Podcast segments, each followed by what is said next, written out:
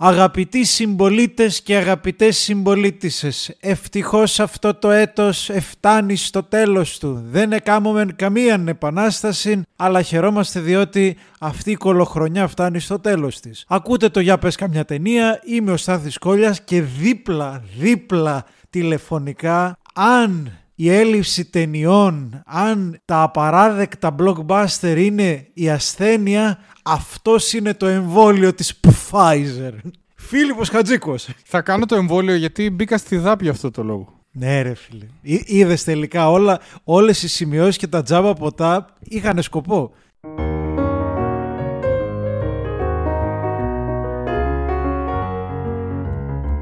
Για πες καμιά, πες καμιά, καμιά ταινία.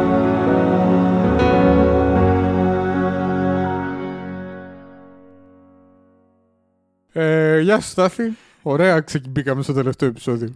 Κινηματογραφικά. Θα μας κόψει και εμάς τώρα. Θα πέσει το podcast γιατί πέφτουν διάφορες ναι. αντικυβερνητικές σελίδες. Λοιπόν, φτάνει το 2020 στο τέλος του. Να πούμε το ότι Ειδικά επειδή είναι αυτή η περίεργη κολοχρονιά με τα σινεμά κλειστά για ένα από μεγάλο χρονικό διάστημα, τίθεται το ζήτημα ποιες ταινίες είναι στο 2020, ποιες στο 2019. Μετά όλα γίνανε πλατφόρμες και μπορώ να πω ότι είναι το καλύτερο κομμάτι του 2020 για σένα Φίλιππε το ότι πρέπει να φτιάξεις τον ορισμό με βάση τον οποίο θα πούμε ποιες ταινίες βγήκαν μέσα στο 2020 για να πούμε μετά τις αγαπημένες μας.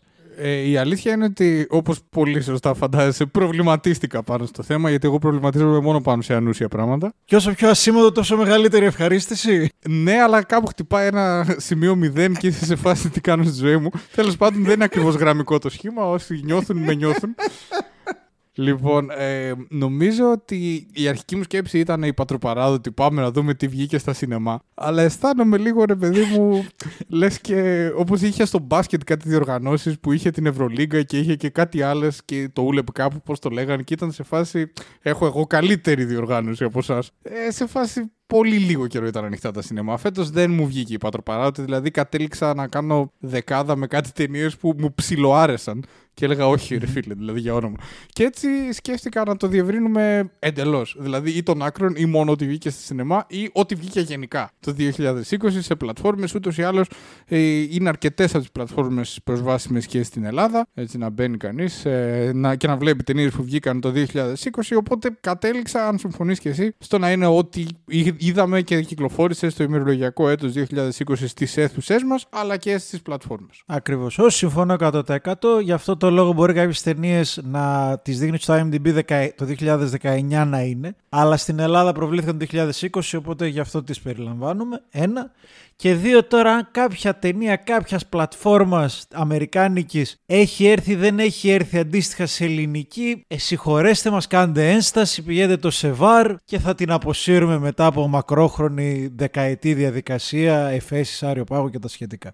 Λοιπόν, επίσης δεν έχουμε κλασικά, δεν ξέρει ο ένας τις ε, επιλογές του άλλου και επίσης δεν έχουμε πει καθαρή δεκάδα θα είμαστε κάπου 10 με 15 ταινίες ο καθένας.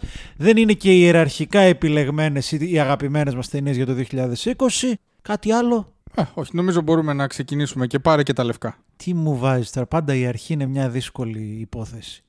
Λοιπόν, θα ξεκινήσω με μια ταινία η οποία μου θυμίζει τη δυστοπία, όχι γιατί είναι δυστοπική ταινία, αλλά γιατί η αφίσα της ήταν να βγει το Μάρτιο ή τον Απρίλιο, ήταν να βγει το Μάρτιο, δεν κάνω καλά αν λάθος σινεμά, και η αφίσα της έμεινε για τρεις μήνες στο γειτονικό κινηματογράφο απέναντι από το σπίτι μου. Μιλάω για τα σκοτεινά νερά των Dark Waters του Todd Haynes. Το οποίο δεν ξέρω άμα το είδες, το οποίο είναι οριακό, αλλά εκεί μπαίνει λίγο και το κομμάτι του δικαστικού δράματος που δυστυχώς και λόγω επαγγέλματος έχω μια μεγαλύτερη αδυναμία για να το διαλέξω. Είναι ένα καθαρό δικαστικό δράμα. Ο Todd Haynes, ο σκηνοθέτης, είναι γνωστός από το Carol και το I'm Not There, μια πολύ ιδιαίτερη βιογραφία του Bob Dylan. Σε αυτή την υπόθεση με πρωταγωνιστή τον Mark Ruffalo, δίπλα του στέκεται η Anne Hathaway και ο Tim Robbins. Αφηγείται την ιστορία ενό, ενός δικηγόρου του Robert Billop, ο οποίος εκπροσωπεί κατά βάση φαρμακευτικές εταιρείες, Όμως πάνω στην καλύτερη φάση της καριέρας του έρχεται ένας αγρότης και ισχυρίζεται ότι ένας κολοσσός φαρμακευτική εταιρεία διοχετεύει τοξικά απόλυτα στο ποτάμι με αποτέλεσμα καταστροφή γεωργικών ε, προϊόντων, εκτάσεων, ε, τα ζωντανά να πεθαίνουν και το ενδεχόμενο να προκαλούνται και προβλήματα υγείας στους ίδιους τους κατοίκους. Αναλαμβάνει να εκπροσωπήσει αυτόν τον άνθρωπο και τους γείτονες σε μια νομική υπόθεση που θα προκαλέσει πολλά προβλήματα στην ίδια του την προσωπική και επαγγελματική ζωή και θα κρατήσει πάρα πάρα πολύ καιρό. Να πω το ότι ο Τότι Χέινς είναι από τους αγαπημένους μου σκηνοθέτες και μ' αρέσει πάρα πολύ το ότι κάνει ταινίες όχι τόσο συχνά, ένα, και το ότι έχει το ιδιαίτερο του στυλ. Δεν περίμενα να κάνει μια τέτοια ταινία, να πω την αλήθεια.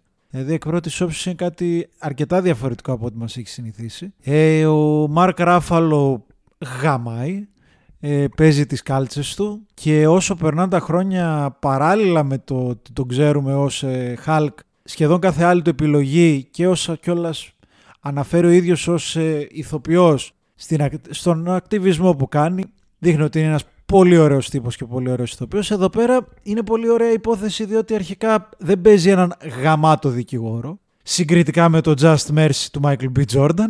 Παίζει έναν τύπο ο οποίος είναι στην καλύτερη αντιτουριστικός ντεκαβλέει οτιδήποτε. Και έχει μεγαλύτερο ενδιαφέρον και η επιλογή της ταινίας διότι δεν είναι μια ποινική διαδικασία. Μιλάει για αστικά δικαστήρια, οπότε χάνεται σε μεγάλο βαθμό το ενδιαφέρον του κοινού, διότι έχει να κάνει με έγγραφα, γραπτά, δεν βλέπεις ποτέ καμία μεγάλη γαμάτη αγόρευση εκτός από ένα σημείο. Είναι πάρα πολύ ωραία ταινία, το, το παίρνει πάνω του ο Ράφαλο, ειδικά στις στιγμές που ζορίζεται, στις, της μοναξιάς, που σκέφτεται πάντα αν αξίζει το κόστος για, για όλο αυτό που κάνει. Και επίσης δείχνει το πρόσωπο των φαρμακευτικών εταιριών για ακόμη μια φορά. Ε, η συγκεκριμένη ταινία δεν διαφημίστηκε αρκετά, λίγο, λίγο πνίγηκε. Και εντάξει, σε έναν βαθμό δεν έχει και το θέμα που να τραβήξει τόσο κόσμο και ο κορονοϊός την ζόρισε ακόμα περισσότερο πνίγηκε. Ε, ήταν μήπως επειδή βάδιζες ε, σκοτεινά νερά; Ε, έπρεπε.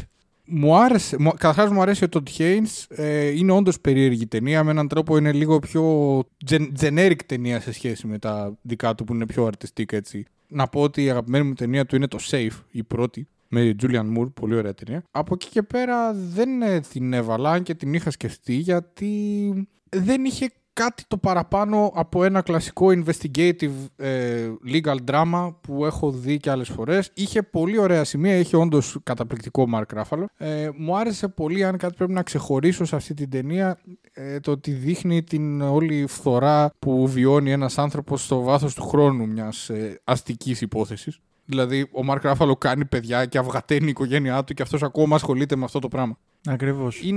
Αυτό, αυτό το δείχνει και είναι πολύ ωραίο πράγμα που δείχνει. Απλώς ε, δεν τη διάλεξα γιατί δεν είχε για μένα το κάτι παραπάνω. Ήταν δηλαδή μια πολύ ωραία ταινία η οποία μου άρεσε, την είδα. Δηλαδή, νομίζω ότι όποιος τη δει και είναι λίγο μέσα σε αυτή τη φάση του ε, investigative cinema, ε, θα, θα του αρέσει.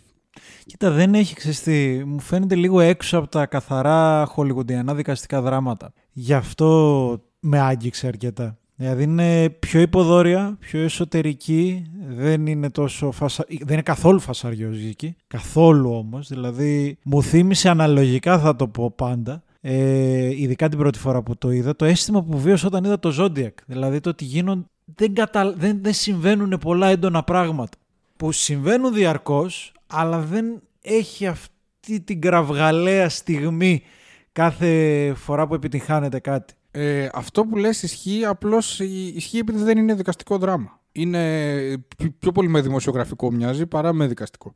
Ε, πιο πολύ μοιάζει να κινείται σε μονοπάτια Zodiac που είπες σωστά, πάλι με Μάρκ Ραφαλού εκεί. Ναι. Ε, και όλοι οι άνθρωποι του Προέδρου φάση έχουμε κάτι, ένα σκάνδαλο και το ψάχνουμε χρόνια με τα χρόνια και φθυρώμαστε. Έριν Μπρόκοβιτ θα σου παρά με δικαστικό είναι πολύ ωραιότερο από το Erin Brockovich και εκεί με τα νερά κάτι παίζει. Εμένα μου άρεσε πολύ, πολύ πιο πολύ από το Erin Brockovich. Ε, ναι, ρε, το Erin Brockovich δηλαδή, εκτός από τον ε, Michael Finney, αν θυμάμαι καλά, Albert, Finney. Πέρα από αυτό, εντάξει, ήταν λίγο βελτιστοποιημένο. και να πω ναι. κάτι τελευταίο άσχετο, το μόνο που μου ενόχλησε πολύ σε αυτή την ταινία είναι το πόσο άκυρη κομπάρσα είναι ο χαρακτήρας σαν Hathaway. Πόσο αδιάφορο ήταν απλά. Ε. Α, Τέλεια, η Αν Hathaway επειδή λίγο έχει μεγαλώσει και δεν βρίσκει ενδιαφέροντες ρόλους, θα την πάρουμε για να μπορέσει να βιοποριστεί η γυναίκα. Μια χαρά θα βάλουμε ένα ακόμα όνομα στην ταινία μας.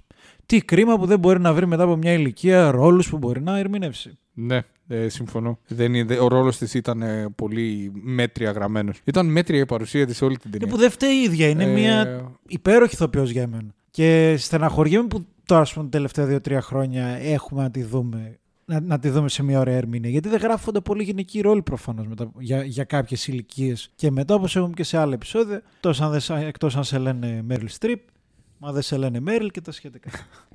έλα, έλα. Λοιπόν, Φλιάρης, εγώ να, συνέχισε. να πω κάτι που ξέχασα να πω στην Μμμ. αρχή, ότι φέτος, αν συμπεριλάβεις και τις φεστιβαλικές ταινίες, ήταν μια καλή χρονιά για το ελληνικό σινεμά. Ποιοτικά, όχι από εισιτήρια. Από εισιτήρια ήταν η περσινή μια καλή χρονιά για το ελληνικό σινεμά. Αλλά ποιοτικά, δηλαδή με μια τριπλέτα ταινιών απόστρατος που είχε την ατυχία να πέσει στο lockdown ε, και Digger και Μίλα που ελπίζω αν ανοίξουν ποτέ οι αίθουσες να τα δούμε γιατί ειδικά το Digger πάει και για εισιτήρια. Ε, είναι τρεις ταινίες που τις είδα, τις δύο τελευταίες στο φεστιβάλ και είναι πολύ πολύ καλές. Και είναι πολύ εντυπωσιακό το ότι το ελληνικό σινεμά διάλεξε να βγάλει την ποιοτικότερη του χρονιά όταν ήταν κλειστές οι Ναι. αίθουσες. Τέλος πάντων, κρίμα. Αυτό ήταν ατυχία, δεν μπορούσε να το ξέρει κανείς. Αλλά το θέτω σαν, τρε- σαν τρέιλεράκι και μικρό δωράκι για του χρόνου. Ε, έρχονται δύο τουλάχιστον, αν όχι παραπάνω, καλές ελληνικές Πολύ ταινίες. κρίμα. Πολύ κρίμα. Ε, θα ήθελα πάρα πολύ. Ε, μπορεί, να, μπορεί να βγουν, μπορεί να βγουν, θα δούμε. Ε, στα δικά μας τώρα, στα καθημάς, να πω ότι... Να πάω, να πάω σε μια ταινία που είδα στις αρχές του χρόνου σχετικά. Ε, το About Endlessness του Roy Anderson, το Α. φετινό έργο. Καλό. Όπου είναι ε, επίσημα η ταινία... Το έχει το είδες, έτυχε να το δεις. Το είδα, ναι. Το είδα, το, είδα- το είδα στο σινεμά. Να πω την αμαρτία μου, ρε φίλε, πήγα το είδα μετά τη δουλειά, σε ένα σημείο κοιμήθηκα. Είναι και 70 λεπτά, πότε πρόλαβες; λοιπόν, Αλλά. ε, επί- το καλό με το Roy Anderson είναι ότι μπορείς να κοιμηθείς και να το δεις γιατί είναι αυτό ναι, δεν χάνεις κάτι. Λοιπόν, ε, κοίτα, είναι ο ορισμός του μία από τα ίδια, κυρία μου, για όποιον δεν είναι ένθερμος φαν του Ρόιου Άντερσον. Εγώ στέκω λίγο μακριά. Σίγουρα δεν είναι η στιγμή του 2020 που θα θυμόμαστε περισσότερο από όλε. Αλλά παρόλα αυτά, ε, εδώ ο, σαφώς και δεν υπάρχει μια συγκεκριμένη πλοκή. Είναι αυτοτελείς ιστορίες Nordic αισθητικής στατικών πλάνων όλες. Έχει αρκετή Ρόι Άντερσον πλάκα λίγο λιγότερη από το περιστέρι έκατσα σε ένα κλαδί μπλα μπλα μπλα αλλά δεν είναι και φάση ε, songs from the second floor για όποιον τα έχει δει, καταλαβαίνει ότι οι δύο ταινίες έχουν διαφορετικό δραματικό βάρος. εδώ είναι κάπου στη μέση του About Endlessness. Ε, έχει, διάβασα σε μια αμερικάνικη κριτική ότι ε, επειδή είναι η πρώτη ταινία του Roy Anderson που όλες οι ιστορίες ξεκινάνε με μια φωνή να λέει είδα έναν άντρα, είδα μια γυναίκα, είδα έναν άνθρωπο να κάνει αυτό και μετά το δείχνει στην ιστορία. Ε, αυτό ο Roy Anderson δεν το είχε σαν συνδετικό στο παρελθόν. Και με έναν τρόπο αυτό η πολύ μικρή και ασήμαντη λεπτομέρεια στο σινεμά του, εδώ δίνει στην ταινία μια πολύ ωραία διάσταση, γιατί είναι σαν να απαντάει σε κάποιο ερώτημα. Συγκεκριμένα στην κριτική την Αμερικάνικη που διάβασα στο AV Club έλεγε ότι είναι σαν να απαντάει στο ερώτημα εντελώς αφηρημένα και αόριστα αυτό τώρα που υπάρχει σε ένα τραγούδι του Bob Dylan που λέει ε, What did you see, my darling young one; Μμμ. και απαντάει I saw one man, I saw one woman είναι για τους φαν του, δεν είναι η ταινία του που αν δεν σ' αρέσει ο Ρόι Άντερσον θα σε κερδίσει αυτή και θα γίνεις ο παδός του αλλά αν είσαι όπως την χάνω εγώ είναι εγγυημένη για μένα η, η διασκέδαση, η ψυχαγωγία αυτό το πράγμα που ξέρεις ότι μπορεί να σου δώσει αυτός και που δεν το πολύ κάνει και κάποιος άλλος. Δηλαδή, είναι μεν αυτό που μπορεί κάποιος να πει το έχεις ξανακάνει, αλλά απ' την άλλη, όταν αυτό που κάνεις δεν το κάνει κανένας σε αυτή την κλίμακα, γιατί δεν, δεν μιλάμε και για φάση ιστορίες τζάρμους, ε, καφές και τσιγάρα. Δεν είναι πιο μικρές, πιο σαν Ναι, σφινάκια. όχι, δεν καταλαβαίνεις κάποια στιγμή Οπότε- πότε τελειώνει η μία για να πάει στην επόμενη. Πότε τελειώνει και ακριβώς, ναι. Εμένα, ω παδό του Ρόι Άντερσον, με κέρδισε, μου. με έκανε να θέλω κι άλλες. Δηλαδή, αν υπήρχαν άλλες τρεις ταινίες και ας ήταν ίδιες με αυτήν τη φιλοσοφία, θα πήγαινα να τις δω και τις τρεις. Κοίτα, ε, συμφωνώ. Συμφωνώ, ειδικά για, για, το, για το κομμάτι που είδα, συμφωνώ. Σε κάποιες ε, ιστορίες δεν καταλάβαινα τι έγινε, ας πούμε την αλήθεια. Μου άφηνε με ένα ερωτηματικό. Σε κάποιες άλλες με γέμισε. Αλλά παράλληλα μου αρέσει πάρα πολύ η φωτογραφία που έχει και αυτή η απίστευτη ηρεμία που βγάζει καμιά φορά με τα μακρινά πλάνα και τα σταθερά πλάνα. Απίστευτη Και- ηρεμία. Αυτή την αίσθηση είχα και εγώ βγαίνοντας από το σινεμά. Αυτή τη λέξη που είπες, αισθάνθηκα ότι αυτή η ταινία με έχει γαλινέψει αρκετά. Την είδα μέσα σε ένα δάσος. Ότι α- νιώθω ότι ακούω πουλιά, ας πούμε, όταν έβλεπα αυτή την ταινία. Ένιω- όταν βγήκα ένιωθα το ότι ο δημιουργός μ- με συγχωρεί πλήρως αν δεν έχω καταλάβει ακόμα και τίποτα από αυτή την ταινία. Γιατί δεν ήταν αυτός ο σκοπός του. Ε, ναι, δεν είναι έτσι puzzle να το ενώσεις. Όντως, συμφωνώ σε αυτό. Δεν είναι ότι θέλει να σου κάνει ένα. Ε, βασικά το λέει και ο τίτλος της. Δηλαδή, About Endlessness δεν είναι ότι πρέπει να καταλάβεις κάτι συγκεκριμένο και αν δεν το πιάσεις, έχεις ατυχήσει σαν θεατή. Ναι, γιατί όπως είχες πει και στο προηγούμενο επεισόδιο για τις χριστουγεννιάτικες ιστορίες, ότι άμα κάτσεις και προσπαθείς να αναλύσεις την κάθε ιστορία θα χάσεις την επόμενη. Ναι, αυτό είναι πολύ εντυπωσιακό. δηλαδή, άστη να κυλήσει και περισσότερο ενδιαφέρεται για αυτό που θα σου ε, δημιουργήσει ψυχικά στο τέλος παρά στην κάθε ιστορία αυτή καθ' αυτή. Λοιπόν, θα βάλω μια ταινία η οποία ήταν στις αρχές της χρονιάς, η οποία είχα ξεχάσει καν ότι ήταν στις αρχές της χρονιάς. Εντάξει, προφανώς κάποια στιγμή θα το σχολιάζαμε το ότι είναι σαν να έχουν περάσει πέντε χρόνια από τότε που ξεκίνησε το 2020. Ρε φίλε, το 2020 προβλήθηκε το Uncut Gems. Ναι, ρε φίλε, αυτό το έχω σημειωμένο κι εγώ. Τρομερά εντυπωσιακό. Νιώθεις ότι προβλήθηκε το 2020. Σε καμία περίπτωση. Έχει προλάβει ο Σάντλερ να γυρίσει και παπαριές από τότε, οπότε έχει επανέλθει κανονικότητα κανονικά. Λοιπόν, ε. κάπου στις αρχές της χρονιάς, λοιπόν, πριν, πριν γίνει ο κορονοϊός, πριν συμβούν ε, οι εγκλισμοί και όλα αυτά, από το πουθενά ο Άνταμ Σάντλερ έδωσε, μπορεί και την καλύτερη ερμηνεία της καριέρας του, Εμφανίστηκαν στο κινηματογραφικό προσκήνιο οι αδερφοί Σαφντή και επίσης ο Κέβιν Γκαρνέτ μας έριξε κολοδάχτυλα στην υποκριτική του ικανότητα. Απίστευτο. Ο Κέβιν Γκαρνέτ ήταν η πραγματική έκπληξη περισσότερο από ναι, όλα για μένα. Ναι, ναι, ναι, ναι, ναι. Είναι άψογο το ότι η τριάδα που πήρε εκείνο το πρωτάθλημα των Boston Celtics έχεις πέρα από τον Pierce, τον Kevin Garnett που έδωσε αυτή την ερμηνεία και τον Ray Allen που έπαιζε με το, που έκανε τον Jesus με τον Denzel Washington, το He Got Game, αν θυμάμαι καλά. Δεν τους πήραν από τον draft, τους πήραν με audition μάλλον. Να πούμε για το Uncut Gems, ε, το οποίο το έχουμε κάνει και το έχουμε κάνει και κριτική. Ο Άνταμ Σάντλερ ερμηνεύει ένα κοσμηματοπόλη, ο οποίος είναι σκατά. Είναι, τέλος είναι θυσμένο στον τζόγο. Είναι θυσμένο στον τζόγο. Είναι μια ταινία η οποία πηγαίνει με 200 χιλιόμετρα την ώρα και όλα πηγαίνουν κατά διάολο. Δεν, δεν θέλω να αναλύσω την υπόθεση. Δεν, νομίζω μόνο αυτό αρκεί. Όλα γυρνάνε γύρω από το κατέργαστο διαμάντι και γύρω από τον τζόγο και το ότι θα μπορέσουμε να κερδίσουμε την επόμενη φορά, θα μπορέσουμε να τους πιάσουμε κορόιδο. Δεν θέλω να πω πάρα πολλά. Θέλω να πω ότι είναι από τις καλύτερες εκπλήξεις χρονιάς, από τα καλύτερα δραματικά θρίλερ της χρονιάς. Μια ταινία που ξεκάθαρα σου προκαλεί ταχυπαλμίες Ταχυπαλμίες, ρε φίλε. Αυτή την αίσθηση μου είχε αποδώσει και εμένα. Και γυρίζοντας τότε στα οσκαρικά τις αδικίες και αυτά, ε, έγινε πολλή λόγος για τον Άνταμ Σάντλερ και ίσως δικαίως, τέλος πάντων γνώμες αυτές. Ε, ε, το ότι δεν βρήκαν μια θέση στην πεντάδα του μοντάζ για αυτή την ταινία ναι. είναι έγκλημα. Ναι. Δηλαδή είναι ταινία που πραγματικά τη βλέπεις, λες και έχει πατηθεί, έχει, έχει βάλει κάποιος μια πέτρα στον γκάζι και πάει και ξέρεις και πού θα πάει. Δηλαδή, ξέρεις ότι θα στουκάρεις στο τέλος. Δεν γίνεται. Δεν ξέρεις ποιος θα επιβιώσει και τι θα γίνει. Αλλά κατανοείς ότι αυτή η ταινία με τόσα γκάζια που έχει πάρει πάει για στούκα, δεν πάει ναι. για τίποτα άλλο. Ε, απίστευτο. Σαν να σου έχουν βάλει ενδοφλέβια αδρεναλίνη όταν ξεκινάς την προβολή. Ε, και όλα αυτά τα λέμε βλέποντας την σπίτι μας. Τραγικό. Αλλά τέλος πάντων και μεγάλο το επίτευγμα ακόμη παραπάνω. Συνεχίζουν από εκεί που το είχαν πιάσει με το Good Time, βελτιώνοντας αρκετά την φάση τους. Παρότι ήταν πολύ ωραία ταινία και το Good Time. Το ε, Uncut James είναι μια πιο πλήρης ταινία, νομίζω, συνολικά. Τι άλλο να πεις, πραγματικά τα έχουμε πει εκτενώς. Θα παραπέμψουμε και σε link. Σειρά σου, σου πήρα και μια ταινία. Λοιπόν, εγώ τώρα θα πάω σε μια ταινία η οποία βγήκε πρόσφατα και κατάφερε να βρει και το παραθυράκι της στα σινεμά, αν και προσωπικά μιλώντας δεν μπόρεσα να τη δω στα σινεμά. Ε, μιλάω για το The Nest του Σον Ντέρκιν με Jude Law και Carrie Coon. Είναι μια ταινία που η δεύτερη του Σον Ντέρκιν μεγάλου μήκου 10 χρόνια μετά την πρώτη η οποία ήταν το Μάρθα Μάρσι Μέι Μαρλίν. Πολύ ωραία και εκείνη. Ωστόσο, το The Nest για μένα ήταν, είναι η μεγάλη μου αδυναμία μέχρι στιγμής. Δηλαδή, μπορεί να, είναι, να μην είναι η καλύτερη ταινία που θα πω, αλλά είναι μια από τις ταινίες που την έχω πολύ αδυναμία. Ε, η ιστορία έχει ως εξής. Έχουμε έναν ε, Εγγλέζο επιχειρηματία, αλλά επιχειρηματία entrepreneur, όχι κανέναν μεγιστάνα, τον Τζουντ Λό, ο οποίος είναι παντρεμένος με μια Αμερικανίδα και στην αρχή της ταινίας ζουν στην Αμερική, όπου αυτός μαραζώνει, δεν μπορεί. Δεν θέλει άλλο. Και σε κάποια φάση της λέει ότι ξέρεις τι, βρήκα μια ευκαιρία και γυρίζουμε στο Λονδίνο, θα κάνουμε business, θα, θα χωθώ, θα πλασαριστώ και θα γίνουμε ζάπλουτοι. Εν τω μεταξύ είναι ήδη σε πολύ καλή οικονομική κατάσταση. Απλά εκεί πάει και της λέει: Θα πιάσουμε την καλή, θα γίνουμε ζάπλουτοι.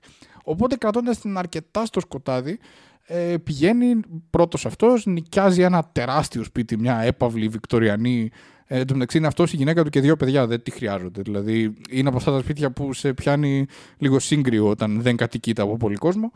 Ε, και προσπαθεί να πλασαριστεί και φυσικά όσο περνάει η ταινία το πράγμα στραβώνει, δεν πιάνει την καλή όπως αναμένει και τέλος πάντων αρχίζει ε, η αντίστροφη μέτρηση για την ε, ψυχολογική κατάρρευση αυτού και παράλληλα την αντίδραση της γυναίκας του η οποία έχει παραλυφθεί από όλες τις οικογενειακές αποφάσεις. Να πω που το λησμόνισα να το αναφέρω ότι είναι στα 80's η ταινία, δεν είναι σύγχρονη. Είναι μια ταινία που έχει κάποιες αδυναμίες, έχει κάποια ξαφνικά ξεσπάσματα και αυτά.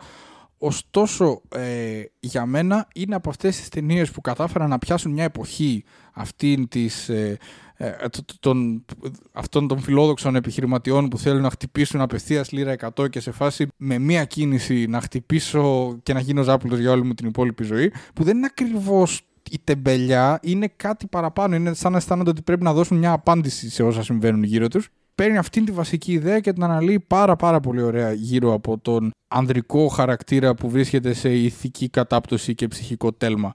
Jude Είναι μια ταινία για τα ψέματα που λέει κάποιος στον εαυτό του περί του τι κάνει και αυτή έχει και μια, μια δυο συγκλονιστικές στιγμές συναισθηματικά που την οδηγεί και είναι και μια ταινία για την ε, οικογενειακή αιστεία. Δηλαδή το πώς όλοι αυτοί οι παράγοντες και όλες οι πλάνες της ζωής κάποιου, ενός ζευγαριού εν προκειμένου, περνάνε με τον τρόπο τους στα παιδιά τους. Okay. Ε, για μένα είναι μια συναισθηματική, ένα συναισθηματικό ταξίδι αυτής της ταινίας πάρα πολύ έντονο και με έπιασε πάρα πολύ και ειδικά νομίζω ότι για ελληνικό κοινό που έχουμε βιώσει το τι θα πει φούσκα οικονομική. Ε, η γενιά η δικιά μας περισσότερο βλέποντας, παρατηρώντας την προηγούμενη γενιά, αλλά το έχεις δει αυτό το άνθρωποι ξαφνικά να βάζουν τα λεφτά τους στο χρηματιστήριο και να περιμένουν να γίνουν κρίση τη μεθεπόμενη μέρα και ξαφνικά να σκάει όλο αυτό. Ε, είναι μια ταινία που αυτή την τη χαρακτηρολογική έτσι, οπτική την έπιασε πάρα πολύ ωραία και γι' αυτό αποδίδω τα εύσημα στον Σον Ντέρκιν. Και διευθυντή φωτογραφίας Ματίας Έρντερλι, ο οποίος είναι ο διευθυντής φωτογραφίας του γιού του Σαούλ και της επόμενης ταινίας ε, του Ούγκρου σκηνοθέτη. Όπου αυτός δίνει και το ένα τσικ παραπάνω σε μια ταινία η οποία κατά τα άλλα μπορεί να είχε μια πιο συμβατική αφήγηση. Γιατί φωτογραφικά έχεις κάποιες απίθανες ιδέες, έχεις κάτι κάτι σκηνές μονοπλάνα, ε, βυρτουοζητέ, πάρα πολύ δυνατές, που βγάζουν και αυτή την ταινία από μια πιο πεπατημένη οδό. Αλλά είναι μια ταινία στην οποία η χαρακτηρολογία ευτυχώς ε, παίρνει και ανδρικό φίλο και γυναικείο και η σύγκρουσή τους είναι κάτι που το υπηρετούν και οι δύο πολύ καλά. Αυτά για το δεν έστω από μένα. Την προτείνω, μου άρεσε πάρα πολύ. Το κρατάω τον άτιμο τον Τζούντλο. Έχω πάντα περιέργεια όταν είναι σε πρωταγωνιστικό ρόλο πώς ε, θα πάει. Σε δεύτερο ρόλο, εντάξει, στοιχηματίζω όλα μου τα λεφτά, δεν τίθεται ζήτημα. ναι, όντως. Όντως. Από όταν έκανε τον ε, ε, Watson τότε εκεί στα Sherlock Holmes, από τότε και μετά όπου, όπου πιάνει δεύτερο ρόλο είναι άρχοντας. Λοιπόν, θα βάλω μια ταινία η οποία όταν την είδα δεν τρελάθηκα. Αλλά από τη στιγμή που, που τελείωσε η ταινία και όσο τη σκεφτόμουν στο μυαλό μου, άρχισε να μου αρέσει όλο και περισσότερο για να μπει στην καλύτερη δεκάδα κατ' εμέ για τη χρονιά που μας πέρασε. Μία ταινία από το πουθενά με ένα all-star cast. Μιλάω για το True History of the Kelly Gang, Ned Kelly, ο νούμερο ένα καταζητούμενος στα ελληνικά. Αυτό Wow, εγώ εμένα κόπηκε πολύ δύσκολα με πόνο ψυχής και λέω πω, πω δεν θα υποθεί γιατί θα δεν ναι. πολύ άρεσε. Λοιπόν, ξεκίνησα να τη βλέπω έχοντας στο νου μου το Ned Kelly την προηγούμενη ταινία με Heath Ledger. Ναι, περίμενα να δω ότι θα είναι ένας ρομπέντο δασόν εκεί, θα κάνει τα δικά του τα κόλπα του εκεί που τα όλα και στο τέλος θα του πιάσουν και όλα καλά. Δηλαδή, βασικά το έβαλα σε φάση να δούμε κάτι, να ξεχάσουμε. Είδα και ένα casting που λέω, OK, okay, να πούμε ότι παίζει Τσάρλι Χάναμ, παίζει ο. Παίζει Ράσελ Κρόου, Νίκολας Χούλτ, έχει ένα απίστευτο casting. George McKay, George McKay το οποίο, ο οποίος εκείνη τη χρονιά τα 'σπασε που τα όλα ε, και 1917. Ε, σκηνοθεσία Justin Kurzel, ο οποίος είναι εντάξει, ο άρχοντας ε, της στυλιζαρισμένης εικόνας και βίας. Δεν θυμάμαι ποιος είναι διευθυντής φωτογραφίας του και αν, στο, αν αντίστοιχα στο Macbeth ήταν ο ίδιος. Έκανε ένα κακό διάλειμμα το Assassin's Creed αλλά επέστρεψε με μεγάλη επιτυχία. Διότι παίρνει κάθε στερεότυπο για τον ήρωα και κατουράει πάνω του. Με πάρα πολύ λυρικό τρόπο να το θέσω. Ε, είναι εντυπωσιακό επίσης και οι σκηνές μάχης που έχει, αλλά απομακρύνεται από αυτό. Γκρεμίζει και τα, τα πρότυπα περί American Dream για ότι θα μπορέσει να ξεφύγεις. Δείχνει ότι 99% ταξικά είσαι καταδικασμένος να ακολουθείς το δρόμο στον οποίο γεννήθηκες. Παίζει ο μικρός πάρα πολύ ωραία. Ε, το έχουμε συζητήσει. Ράσελ Κρού γαμάει. Έτσι έπρεπε να είναι όλη, του- όλη του τη ζωή ο Θεούλης. Έτσι έπρεπε. Με κιθαρίτσα. Κυλίτσα, Ε, άντε, στα γεια. αρχίδια του όλα. Μ' αρέσει λίγο παραπάνω από την αμαρτία μου, δεν ξέρω. Εννοείται ρε. Εμένα ε, δεν είναι ότι τον έβρισκα ποτέ όχι καλό ηθοποιό. Πάντα τον έβρισκα καλό. Αλλά δεν μου ήταν ε, συμπαθή σαν όψη όταν ήταν ε, Ζεν Πρεμιέ. Τώρα που δεν είναι ούτε Ζεν ούτε Πρεμιέ είναι μια χαρά. Ε, να πούμε και για τις τέτοι- και περί σεξουαλικών προτιμήσεων του Κέλλη. Το πώς το παρουσιάζει, πόσο όμορφα το δείχνει, πόσο επίσης αντίστοιχα κολοδάχτυλα. Τη σχέση με τη μητέρα του.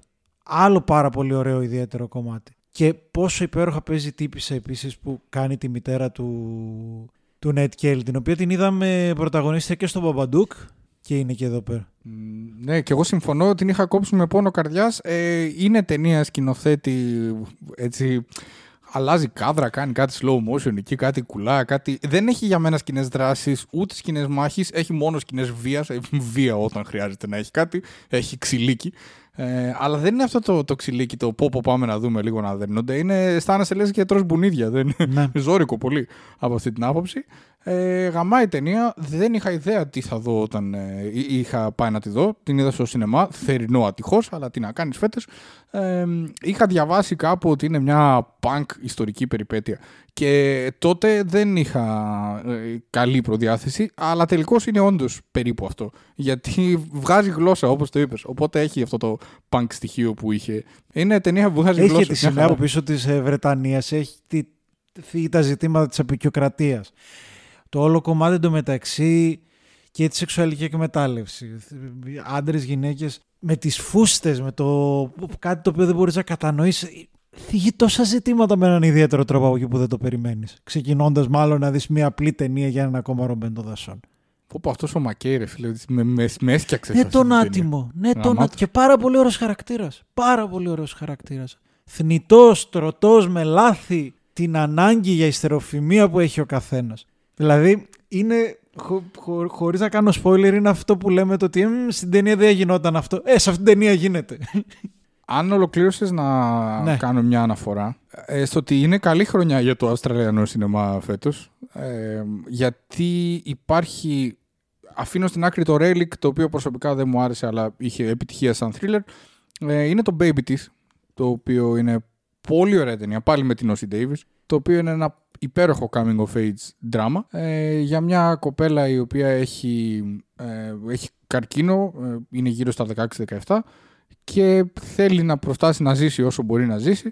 Ε, και οι γονείς της τέλος πάντων είναι καταπιεστικοί επειδή ανησυχούν. Έχει πολύ ανθρώπινους χαρακτήρες το, το Baby Teeth και την αναφέρω έτσι ξόφαλτσα γιατί δεν είχα σκοπό να την πω, αλλά είπες στην Όση Davis και τη θυμήθηκα. Yep. Και μου άρεσε πολύ το, το Baby Teeth. Είναι σαν το. Πώς λεγόταν εκείνο με το The Dying Girl, το θυμάσαι που γύριζαν τα φιλμάκια; Με- Me and Earl and the, me, Μπράβο, me and ναι. Earl and the Dying Girl.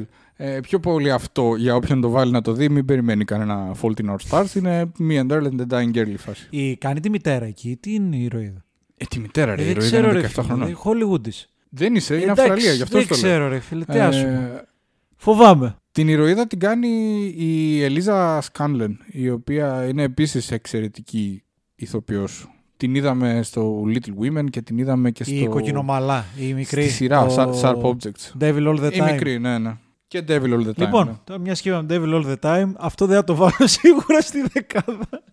Δεκάδα πιο forgettable δεν είναι ταινιών. καν απογοήτευση, αλλά.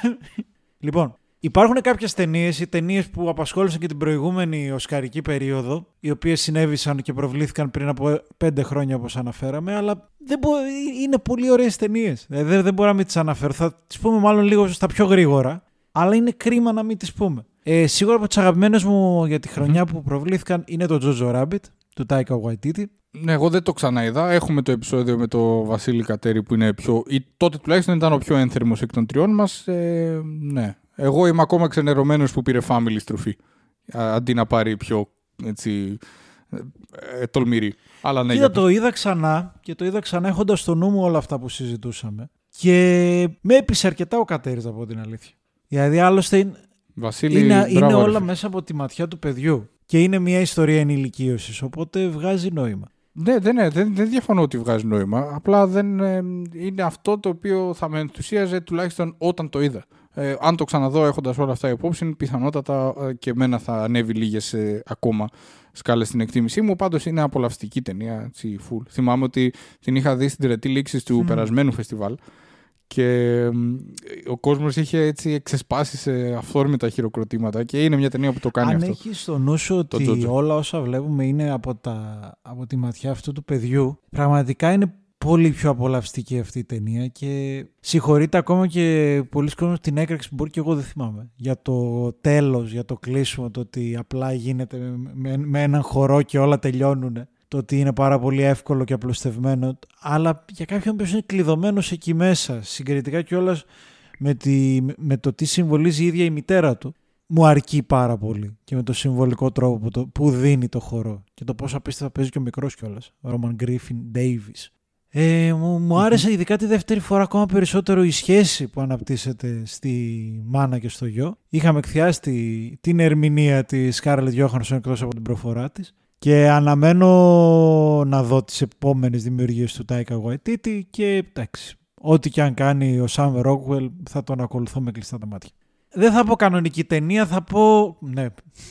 Τώρα ό,τι και να πω για την επόμενη ταινία θα είναι τέτοιο, θα είναι μειωμένη. Θα είναι τύπου honorable mention. Ε, Δυστυχώς, τώρα μπορώ να κάνω και spoiler, αλλά δεν έχω δει το Soul. Δεν ξέρω αν το είδες. Το είδα, το είδα. Ωραία, δεν λέω κάτι άλλο.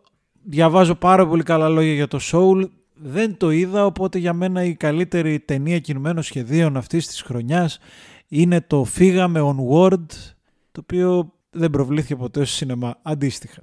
Εγώ το είδα στο Α, σινεμά. Ναι. Πάρτα. Α, που ήταν να προβληθεί, αλλά μετά ναι. ήρθε τελικά για μια εβδομάδα, δύο. Ε, δεν ξέρω. να σου πω την αλήθεια, ε, προ, προ, προσωπική ιστορία και ε, νοσταλγώντας το καλοκαίρι. Ε, το καλοκαίρι στα ε, στο ένα σινεμά που έχουν κάποια νησιά παίζονταν μια χαρά. Οπότε εγώ συνέπεσα τότε και πήγα και το είδα τι στη Λέρο συγκεκριμένα. Εγώ γι' αυτό θυμάμαι ότι δεν ναι. προβλήθηκε. Δεν ξέρω τι έγινε στην υπηρετική Ελλάδα. στο νησί, Αύγουστο μήνα, αυτό φέραν, πήγαμε, το είδαμε. Ε, θυμάμαι ότι είχαμε δει με την κοπέλα μου και είχαμε ενθουσιαστεί γιατί ε, για Pixar είχε χλιαρή υποδοχή. Χαίρομαι πάρα πολύ που το αναφέρεις. Εγώ το κόψα με πόνο ψυχής. Ε, έχω κρατήσει το Soul, θα το αναφέρω λίγο πιο σύντομα γιατί και προς το τέλος οπότε να πάω, να πάω σε μια ταινία η οποία νομίζω προβλήθηκε, δεν, δεν είμαι απόλυτα βέβαιος, ε, είναι η αόρατη ζωής της Ευρυδίκης Γκουσμάου. Invisible Life είναι ο διεθνής της τίτλος. Είναι του Καρίμα Ινούζ, είναι από τη Βραζιλία. Ε, η, η ιστορία ακολουθεί δύο αδερφές οι οποίες μεγαλώνουν σε μια συντηρητική πορτογαλική οικογένεια στη Βραζιλία του 50 και λόγω κάποιων γεγονότων που αποκρύπτει ο πατέρας και αποσιωπάει η μητέρα ε, για τη, στην μία για τη ζωή της άλλης και οι δύο νομίζουν ότι η μία βρίσκεται αλλού. Δηλαδή η μία νομίζει ότι η αδερφή της βρίσκεται στην Ελλάδα και κάνει ζωάρα και η άλλη νομίζει ότι η αδερφή της βρίσκεται στην Αυστρία. Ενώ στην πραγματικότητα μένουν και οι δύο στο Αχανές, στην Αχανή Μεγαλούπολη Ρίο Ντεζανέιρο. Η μία με τους γονείς της και η άλλη έχει, το έχει σκάσει απλά από το σπίτι και μένει σε κάποια πολύ μακρινή συνοικία. Είναι ένα μελόδραμα. Θυμίζει μια σύμπραξη πολύ περίεργη αυτή, αυτό που θα πω το αναγνωρίζω, αλλά θυμίζει μια σύμπραξη παντελή βούλγαρη με Πέτρο okay. Αλμοδοβάρ. Γιατί θυμίζει, εντάξει, θυμίζει αρκετά τη μικρά Αγγλία ως ιστορία δύο αδερφών uh-huh. κοριτσιών ε, τις ακολουθεί σε πολλά χρόνια της ζωής τους. Τη χαράσει βίου παράλληλους είναι ένα ευφιέστατο, εξαιρετικό σενάριο ή τουλάχιστον ένα εξαιρετικό βιβλίο από το οποίο προήλθε. Είναι ταινία που σκηνοθετικά, επειδή ακριβώς δεν είναι αμερικάνικη, μπορεί να πάρει λίγο κάποιες πιο τολμηρές ε, τροπές. Ε, είναι κατά τη γνώμη μου έντονο φεμινιστικό χαρακτήρα, δηλαδή και οι δύο γυναίκες χαρακτήρες. Μιλάμε για τη Βραζιλία του 1950 και συντηρητική οικογένεια ακόμα και για τότε ε, έχουν το δικό τους ε, χαρακτήρα και εκφράζουν τις δικές τους έτσι, ματαιωμένες ελπίδες η κάθε μία με άλλο τρόπο από την άλλη ε, ουσιαστικά είναι δύο παράλληλες ζωές που δυστυχώς δεν τέμνονται ενώ τις ενώνει μια αγάπη που δεν συναντιέται ποτέ. Μια αδερφική αγάπη που εξακολουθεί να υπάρχει. Γράφουν η μία γράμματα στην άλλη τα οποία δεν παραλαμβάνει η άλλη ποτέ. Αυτό συμβαίνει στην ταινία. Ε, είναι η Ζέβασοφτ της χρονιάς για μένα. Δηλαδή στο τέλος έκλεγα με πολύ... με μαύρο δάκρυ που λέμε. Είναι από αυτές τις κλάψαμε και τι ωραία που περάσαμε. Και την προτείνω έτσι, σαν που πέρασε σίγουρα λίγο πιο απαρατήρητη. Πάντως την βρήκα σε πολλές ε, λίστες δεκάδες αυτή την ταινία. Ναι, χαίρομαι γι' αυτό. Δεν την ε, πήρε πολύ το μάτι μου, σε ελληνικές ειδικά, αλλά Ε, μου άρεσε. Μου άρεσε και νομίζω ότι προβλήθηκε και στα σινεμά. Πρέπει να προβλήθηκε εκεί λίγο πριν την καραντίνα, πριν κλείσουν τα πάντα την πρώτη φορά. Αυτά που έχουν συμβεί έχει μειωθεί πάρα πολύ η μνήμη μου. Έχω χαθεί, υπάρχουν κενά. Και είναι μεγάλο το πρόβλημα των ε, μη αγγλόφωνων ταινιών. Δηλαδή αυτές δεν έφτασαν φέτος στον κόσμο. Γιατί πού να φτάσουν; Δεν θα την παίξει στο Netflix, δεν θα την παίξει η Amazon πολύ. Αν και η συγκεκριμένη ήταν στην Amazon. Ε, βραζιλιάνικη γάρ. Oh. Αχά, καλό, ε. Επειδή, επειδή Amazon. Ναι, τέλος πάντων. Αλλά είναι ταινίες που δεν θα κάνουν τον κύκλο τους αν δεν τις φέρει και κάποιο art house σινεμά. Είναι, αυτές οι ταινίες για μένα ήταν τα μεγαλύτερα θύματα πέρα, πέραν των προφανών της ε, φετινής χρονιάς. Δηλαδή, ναι, OK, αναβλήθηκε το James Bond, αλλά κάποτε θα βγει, είτε σε ναι. πλατφόρμα είτε εκεί θα βγει. Αναβλήθηκαν οι ταινίες της Marvel, ε, θα τις δει ο κόσμος αργά ή γρήγορα και άμα είναι καλές θα βγουν και άμα δεν είναι καλές θα είναι οι επόμενοι ε, καλοί και τέλος πάντων θα ζήσουν. Δεν θα καταρρεύσει η Disney. Ε, ενώ οι ταινίες οι μη αγγλόφωνες, ε, αν δεν φτάσουν στο σινεμά και στα φεστιβάλ που ματαιώθηκαν τα περισσότερα ή έγιναν ηλεκτρονικά, ε, πραγματικά δεν φτάνουν στον κόσμο. Ε, και επίσης ε, αυτό που λες, ε, δεν ξέρω τώρα βέβαια για πλατφόρμες πόσο ισχύει, αλλά βλέποντας λίστες ε, και του IndieWire αλλά και πολλών άλλων κριτικών, πάρα πολλές ε, indie αμερικάνικες και αγγλικές ταινίες χάθηκαν. Σίγουρα δεν προβλήθηκαν, δεν ξέρω τώρα θα προβληθούν σε πλατφόρμες, θα χαθούν κάπως από τις οι πλατφόρμες στην Ελλάδα και δεν ξέρω πώς θα έρθουν εδώ. Ναι. Εγώ νομίζω, νομίζω ότι αυτές δεν χα... μπορεί στην Ελλάδα να μην έρθουν, αλλά αυτές κάπως νομίζω θα ότι έρθουν. δεν χάθηκαν. Είτε έρθουν στην Ελλάδα είτε όχι, εντάξει δεν εξαρτάται το αν θα πάει καλά δυστυχώς η ταινία από το αν θα βρει τον δρόμο της προς τις ναι, μεσογειακές αίθουσες. Σε αμερικάνικο επίπεδο αυτές δεν χάθηκαν. Και στις λίστες των κριτικών βρέθηκαν και ψηλά νούμερα κατέγραψαν και ο κόσμος τις είδε όπως τις είδε τέλος πάντων. Πιστεύω ότι το indie δεν είναι, κατά τη γνώμη μου τώρα, μπορεί να επίσης να κάνω λάθος, δεν είμαι και δυστυχώς ε, πεπειραμένο αναλυτής, ούτε άπειρος αναλυτής δεν είμαι. Αλλά νομίζω ότι το indie αμερικάνικο ε, βγήκε σο από, βγαίνει σο από την πανδημία. Ε, το ευρωπαϊκό και γενικώς μη αγγλόφωνο έχει mm. σοβαρές ζημιές κατά τη γνώμη μου. Στο δίνω. Θα πάω στο διαμάντι της Χούλου, στην ταινία παραγωγής Χούλου με την μεγαλύτερη επιτυχία. Κοίτα να δεις τώρα μαθαίνουμε καινούριες πλατφόρμες. Αναφέρομαι στο Palm Springs με Andy Samberg και την υπέροχη Κριστίν Μιλιώτη ένα βλέμμα της ολόκληρης ζωής μας σκηνοθεσία Max Μπαρμπάκοφ πρώτη του ταινία όταν η μέρα της Μαρμότας συνάντησε την επιστημονική φαντασία και Άντι Σάμπεργκ μαζί με Καφρίλα και βγάζοντας νόημα. όλα μαζί από το πουθενά. Μια υπέροχη ταινία. Η υπόθεση είναι για έναν τύπο ο οποίος ε, έχει παγιδευτεί στην ίδια μέρα και μάλιστα έχει παγιδευτεί στον ίδιο, στη, στη νύχτα γάμου ενός ζευγαριού όπου βρίσκεται εκεί με την κοπέλα του και κάθε μέρα τον κερατώνει η κοπέλα του σκατά. Είναι παγιδευμένος και προσπαθεί να ξεφύγει. Ε, νομίζω εκεί θα σταματήσω ε, διότι όλα τα άλλα απλά θα λειτουργήσουν εις βάρος. Είναι μια ταινία η οποία το οποίο είναι πάρα πολύ δύσκολο και γι' αυτό το κάνει ακόμα πιο γαμάτο, το ότι παίρνει την ιδέα της μέρας της μαρμότας και την εξελίσσει και φτιάχνει κάτι εντελώς διαφορετικό και ακολουθεί δικά της μονοπάτια. Και ο Άντι Σάμπεργκ κάνοντας τον γκάφλο που ξέρουμε και από τον Brooklyn 99 αλλάζει και δίνει μια πιο εσωτερική ερμηνεία. Μία ταινία για τα λάθη, μία ταινία για το... γνωστές θεματικές. Αλλά με τον τρόπο που το προσαρμόζει και με τον τρόπο που το δίνει είναι πάρα πολύ όμορφη. Παράλληλα με πολύ ωραίες στιγμές γέλιου. Και καφρίλας που ειδικά ο Άντι Σάμπερ σε αυτό είναι πολύ καλός. Έχουμε τον J.K. Simmons, ο οποίος εντάξει δεν, δεν, δεν, δεν δίνει ερμηνεία παπακαλιάτη, αλλά είναι πάλι πάρα πάρα πολύ καλός. Θυμίζει λίγο, μένα μου θύμισε λίγο τέτοιο από το Spider-Man όταν έκανε το διευθυντή ναι, δηλαδή ναι. έχει αυτό το, ναι. το βλέμμα άντε γαμίσου. Μου, μου βγάζει τόσο πολύ ότι απολαμβάνει το ρόλο του.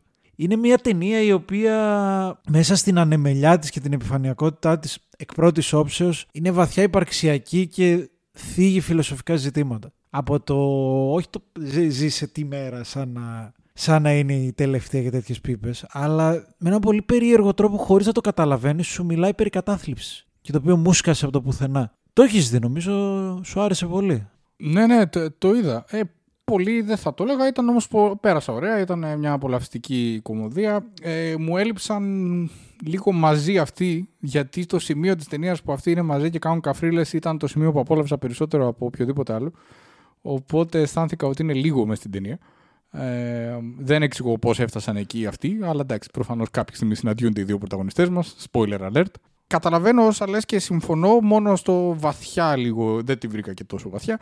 Ε, είναι όμως μια απολαυστική κωμωδία ε, που όντως δεν μοιάζει με τη μέρα της μαρμότας παρότι μοιράζεται το κόνσεπτ, αυτό είναι όντως στα υπέρ της. Ε, χάρηκα που την είδα, πέρασα όμορφα βλέποντάς τη, ε, αλλά έως εκεί αυτή είναι η, η, στάση μου απέναντι στην ταινία. Ευτυχώς που βγήκε. Ευτυχώς που βγήκε. Το, το Hulu έβγαλε και άλλες δύο-τρεις ταινίες φέτος. Έβγαλε και το, το Run, ένα θρυλεράκι με Σάρα Πόλσον. Ε, ε, βγάζουν και αυτοί ναι, σιγά ναι, σιγά. Ναι. Να τι πετιούνται. Καλά τώρα. Έχεις Disney Plus. Δε. Ό,τι προλάβατε, προλάβατε. Ναι, άσε, άσε. Ε, λοιπόν, να πάω, να πάω σε μια ταινια που βγήκε το καλοκαίρι στις αίθουσε μας. Αν θυμάμαι καλά το καλοκαίρι, τώρα μπορεί να κάνω και λάθος. Είναι το It Must Be Heaven του Έλια Σουλέιμαν, ο οποίος ε, είναι ένας πολύ περίεργος ε, τύπος, είναι Παλαιστίνιος. Ε, έχει μια περσόνα που θυμίζει λίγο Buster Keaton, λίγο Ζακ Τατί, έτσι. Είναι ένας τύπος μόνος του, είναι σιωπηλός ως επιτοπλίστων, έως και καθ' ολοκληρία. Και του συμβαίνουν διάφορα. Είναι ένας ήρωας που περιφέρεται. Ε, σε, έχει κάνει και κάποιες ταινίες που είναι ε, μικρές ιστορίες, ε, σειραφή μικρών ιστοριών. Εδώ είναι ένας πρωταγωνιστής, ο οποίος είναι σιωπηλός και αποφασίζει να φύγει από την Παλαιστίνη στην οποία ζει. Είναι σκηνοθέτης και ο χαρακτήρας της ταινίας και να πάει να μετακομίσει στο Παρίσι και στη συνέχεια στη Νέα Υόρκη αναζητώντας τη δυνατότητα να βγάλει την καινούργια του ταινία. Είναι ταινία ειδικού ύφους, υπό την έννοια ότι είναι μια κομμωδία στην οποια δεν ξεκαρδίζεσαι ποτέ στα γέλια. Αλλά έχει διάφορα absurdist, έτσι, περίεργα πράγματα που συμβαίνουν και ε, εμένα μου φαίνονταν πολύ απολαυστικά. Είναι η περσόνα του Σουλεϊμάν αυτή με ένα μόνιμο μηδίαμα και μια έκφραση ότι δεν καταλαβαίνει τι συμβαίνει, η οποία και στην Αραβο-Ισραηλινή σύγκρουση ταιριάζει πάρα πολύ, αλλά και στην ευρωπαϊκή και μετέπειτα αμερικάνικη, για λίγο αμερικάνικη. Ε, κοινωνία ταιριάζει πάρα πολύ γιατί ο Σουλεϊμάν βάζει τον χαρακτήρα του Παύλα τον εαυτό του στο μέσο κάποιων πολύ περίεργων καταστάσεων σε φάση ας πούμε ηρωνευ... όχι ακριβώς ηρωνεύεται αλλά παρατηρεί αξιοπερίεργα το πόσο ε, πόση αστυνομία υπάρχει στο κέντρο του Παρισίου ενώ αυτός είναι μεγαλωμένος στην Παλαιστίνη ας πούμε που σκάνε βόμβες από εδώ και από εκεί κάθε τρεις και λίγο. Ε, και όλα αυτά δεν τα λέει. Απλά τα βλέπεις εσύ και τα αποκωδικοποιείς εύκολα. Δεν είναι καμιά δύσκολη ταινία όσο κυλάει η ταινία ε, έχει ένα περασματάκι από Γκάιλ Γκαρσία Μπερνάλ και μέσα σε όλα όσα πιάνει, πιάνει και λίγο τον κόσμο του σινεμά του διεθνούς, του φεστιβαλικού πιο πολύ. Δηλαδή ότι έχουμε σαν δυτικός κόσμος κάποιες συγκεκριμένα, κάποια συγκεκριμένα κουτάκια και έχουμε εντάξει τους άλλους πολιτισμούς ε, μέσα σε αυτά, χωρίς να ενδιαφερόμαστε για το τι όντως βγάζουν αυτοί προς τα έξω. Έχει διάφορες τέτοιες λεπτομέρειες, είναι πολύ μικρή, είναι γύρω στα 90 λεπτά, αν θυμάμαι καλά μέχρι να αρχίσει και να νιώσεις τον χαρακτήρα, φεύγει και κυλάει. Δεν ήξερα καν την ύπαρξή της, να σου πω την αλήθεια. Δεν είναι. Ε, α, α, αντίστοιχα με το Palm Springs που ανέφερες, δεν είναι καμιά μεγάλη ταινία κατά τη γνώμη μου το Must Be Heaven, αλλά έχει μερικά σημεία που με, έτσι, μου άρεσαν πάρα πολύ και μου έμειναν από αυτή την προβολή. Και είναι πολύ ωραίο το πώς βάζει αυτόν τον χαρακτήρα του τον σιωπηλό στους δυτικούς πολιτισμούς. Έχω ανοίξει και βλέπω κάποιες φωτογραφίες από την ταινία μου θυμίζει λίγο, πολύ λίγο αναλογικά, αλλά μου βγάζει ένα χαρακτήρα Charlie Chaplin. Ναι, είναι, είναι, είναι deadpan εντελώς χαρακτήρας. Αυτό είναι αλήθεια. Αλλά είναι και λίγο αποκαουρισμα και έχει ταινία γιατί συμβαίνουν κάτι περίεργα. Τέτοιου τύπου περίεργα. Είναι, είναι μια χαρά. είναι πολύ καλή ταινία. Ο, εντάξει, μου αρέσει πάρα πολύ ο, ο αμέτωχος χαρακτήρας. Ο εξωγήινος χαρακτήρας που έχει λίγο αυτό το βλέμμα. Το δεν είναι ο κόσμος μου αυτός. Τι γίνεται.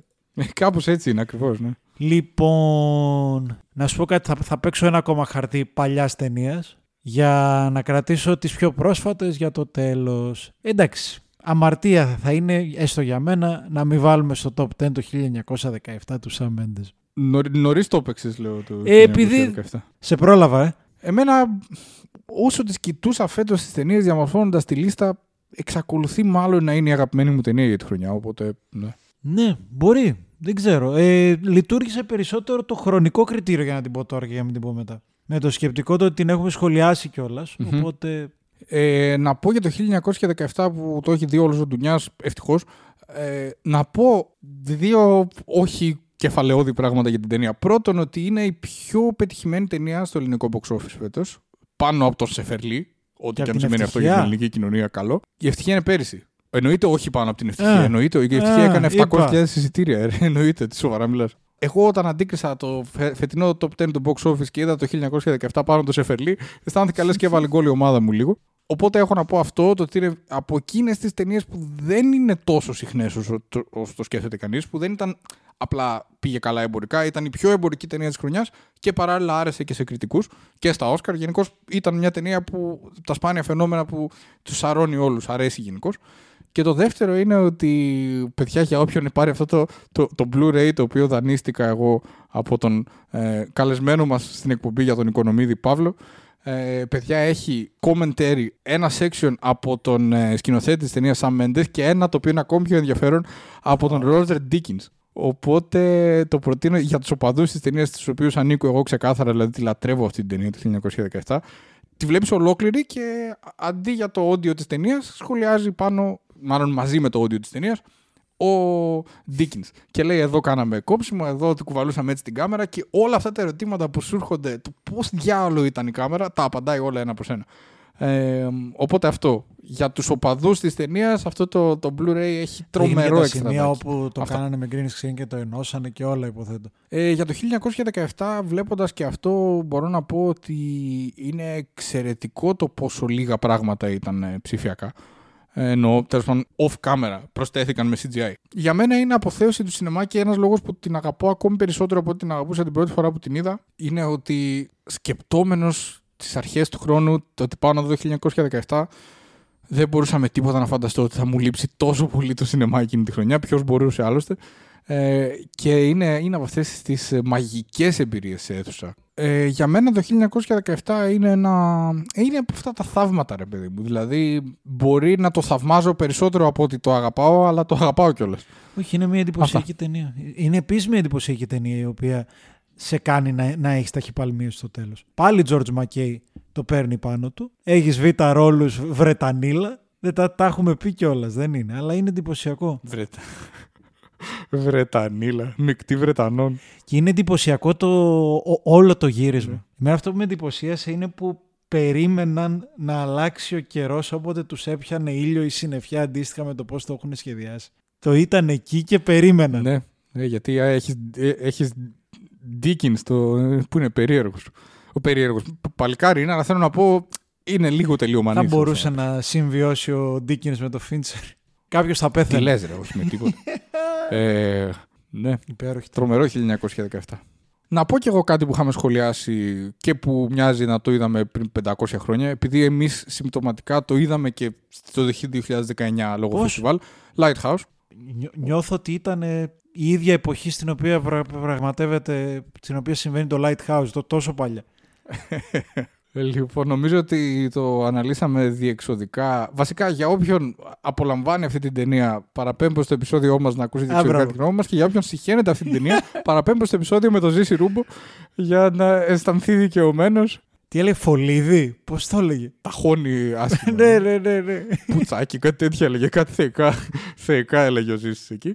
Ε, για μένα είναι το folk horror έτσι, της χρονιάς, αποθέωση δηλαδή. Η, η Α24A24, για να είμαστε διεθνείς, πέρυσι μας πέταξε Midsommar στη μάπα, ούτε καταλάβαμε από πού μας ήρθε. Φέτος Lighthouse, έχει και στις ευχαριστίες τον Άρη Άστερο, ο Έγκαιρες εκεί. Ε, εντάξει, τι να πεις τώρα. Άμα σας αρέσει έστω λίγο ο Καβαδίας ή έστω λίγο ο Edgar Allan Poe ή πολύ και οι δύο μαζί, πάτε δίθετε και καλές Κοίτα, ονειρόξεις. ε, τι να ε, λέμε τώρα. όλα όσα είπαμε τη συμφωνώ 100%. Αυτή την ταινία μαζί με άλλες δύο που σίγουρα θα τις αναφέρω ε, δεν θα τις έβαζα στην καλύτερη δεκάδα δηλαδή 15 μπαίνουν μέσα για 10 βγαίνουν έξω παρόλο που είναι πάρα πολύ δυνατέ, που είναι απτενιάρες. Τι, τι θα, θα, θα πω εγώ, θα κλάσω, ας πούμε, δε, τι, τι να πω εγώ μπρο- μπροστά στα, στα απίστευτα πράγματα και τεχνικά που έχουν καταφέρει. Απλά και οι τρεις, το κοινό το οποίο βρίσκω είναι η φλιαρία που υπάρχει. Και το ότι κάποιος ήθελε να θίξει πάρα πολλά πράγματα ο δημιουργός και οι τρεις διαφορετικοί δημιουργοί των ταινιών και κάπου χάθηκαν. Και κάπου χαώθηκαν και μειώθηκε η αξία. Για πες και τις υπόλοιπες. Λοιπόν, έτσι, η με δεύτερη κέντρησες τώρα. ταινία Ωραίο. που επίσης τη σχολιάσαμε είναι το I'm Thinking of Ending Things. Τέλεια. Εμένα αυτό θα πάρευε με το 1917 Ναι. για αγαπημένη μου φέτος. Ναι, ναι, βέβαια. Ε, εμένα μου άρεσε πάρα πολύ. Ναι. Νομίζω το είχα εκφράσει και με όλη μου την ψυχή τότε βλέποντα το. Είμαι που είμαι ο παδός του Κάουφμαν. Και εμένα μου άρεσε, σου λέω. Ήταν ένα μεγάλο ταξίδι στο, στο μπέρδεμα που λέγεται το μυαλό και η ψυχή του Κάουφμαν, αλλά δεν δε, δε θα το βάλω στην καλύτερη δεκάδα, δεν ξέρω. Ε, για το Lighthouse αυτό που λες, ακόμη και εγώ που είμαι μεγάλος οπαδός της ταινίας, το καταλαβαίνω απόλυτα ότι σε κάποια φάση έχει απλά πάρα πολλά θέματα. Το I'm thinking of ending things καταλαβαίνω τι ένιωσες πάνω σε αυτό που λες, απλά είναι το ίδιο θέμα της ταινίας ότι έχεις πάρα πολλά θέματα σαν άνθρωπος ο οποίος βρίσκεσαι σε μια ε, crisis είτε midlife είτε existential είτε οτιδήποτε. Όλα μαζί σου έρχονται και σε βομβαρδίζουν έτσι, οπότε είναι κάπως το να έχει θίξει πάρα πολλά μαζί συνδεδεμένο με την καρδιά της ταινίας στο I'm thinking of ending things.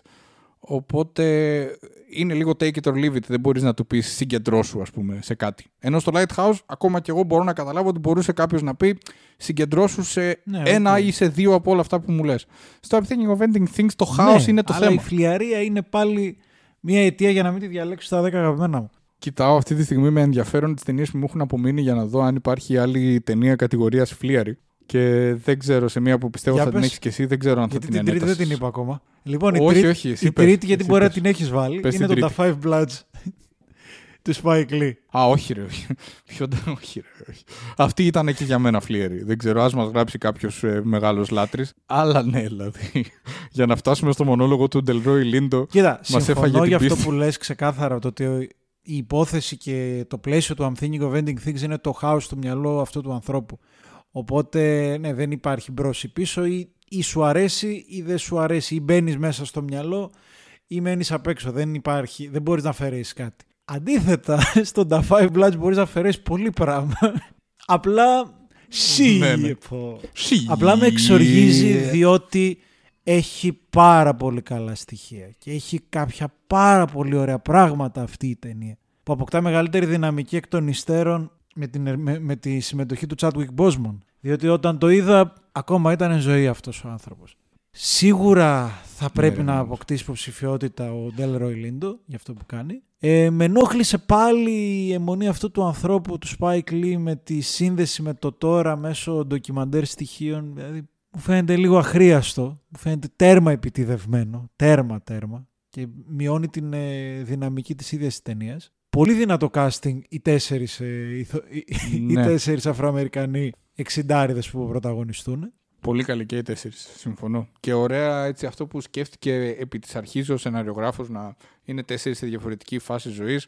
Ε, είναι από τις αρετές της ταινίας. Ο χαρακτήρας όλος του Ντέλ Ρόι Λίντο, εκτός του ότι και ο ίδιος είναι ο δυνατότερος, είναι κάτι που βλέπουμε πολύ σπάνια και που ο Spike Lee, θυμίζοντας μια νότα παλιού Spike Lee, παίρνει το θάρρος να θίξει σε φάση υπάρχουν μαύροι ψηφοφόροι του Τραμπ και δείτε έναν μπα και καταλάβετε λίγο ότι τους έχετε κλείσει σαν να μην έχουν δικαίωμα ψήφου, σαν να είναι κάποια άλλη κοινότητα ανθρώπων παράλληλη που ζει με μας. Ε, το πιάνει αυτό στο χαρακτήρα του Ντέλ Ροϊλίντο και προσπαθεί όχι εντελώς επιτυχημένα αλλά με καλή στόχευση να σκάψει λίγο από κάτω να δει τι, τι, τι διάολο γέννησε αυτή την αντίφαση. Σε, σε αντίθεση με την προηγούμενη ταινία, τον Blank Klansman, δεν κάνει μία ταινία από εμάς για εμάς. Να το δούμε όλοι να χαρούμε. Α, μπράβο, τι ωραία που τα λες. Δηλαδή κάνει μια προσπάθεια να δει γιατί ένας Αφροαμερικανός ψηφίζει Τραμπ. Βέβαια πάντα ο Spike Lee είναι ο Spike Lee, οπότε θα έχεις 45 λεπτά χρειαστό υλικό μέσα σε όλη αυτή την προσπάθεια. Αλλά είναι κάτι πολύ, πολύ ενδιαφέρον. Γενικά το τέρας που κρύβει ο Ντελρόι Λίντο μέσα του παρουσιάζεται με πολύ μεγάλο ενδιαφέρον και είναι ο τέλειος άνθρωπο, ο τέλειος χαρακτήρας να το ερμηνεύσει. Ε, εγώ γελάω γιατί ε, θυμόμενος άχρηστα πράγματα θυμήθηκα το ρομάντζο του γιου του Ντελρόι Λίντο στην ταινία. Το οποίο είναι αχρηστή. Γαλλίδα σε αμερικάνικη ταινία. Και ο Ζάνερ ενώ σπαταλιέται εκεί πέρα.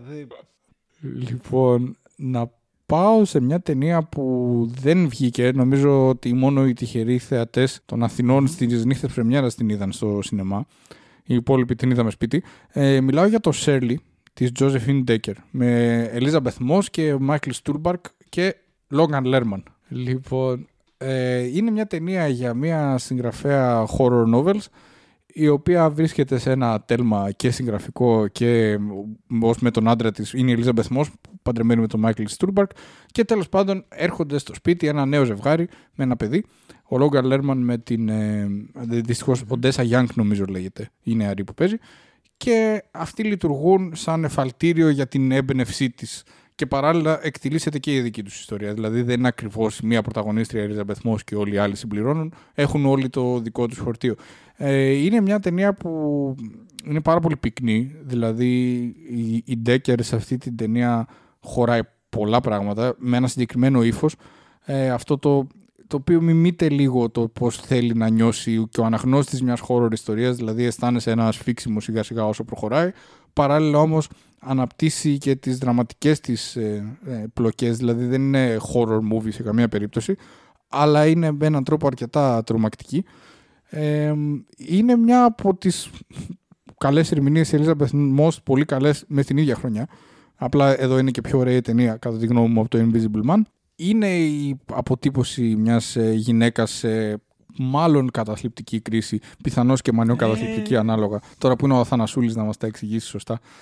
Ναι. Ε, όταν έχει, όταν θες τον Αθανασούλη δεν τον έχεις. Λοιπόν, ε, τέλος πάντων είναι νομίζω σε αυτά τα στάδια κινείται η χαρακτήρας που χτίζει η Σέλι Τζάξον. Μου άρεσε πάρα πολύ σε ταινία, μου άρεσε πολύ περισσότερο από όσο περίμενα.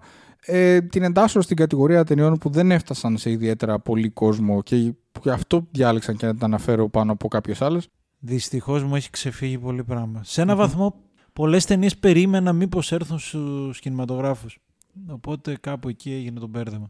Ναι, αυτό το έπαθα κι ναι. εγώ. Και δικαιώθηκα μόνο στο Onward. Είδες τα νησιά. Επι, ναι. Επιμένουμε Ελλάδα. Τα νησιά, φίλε. Τα νησιά.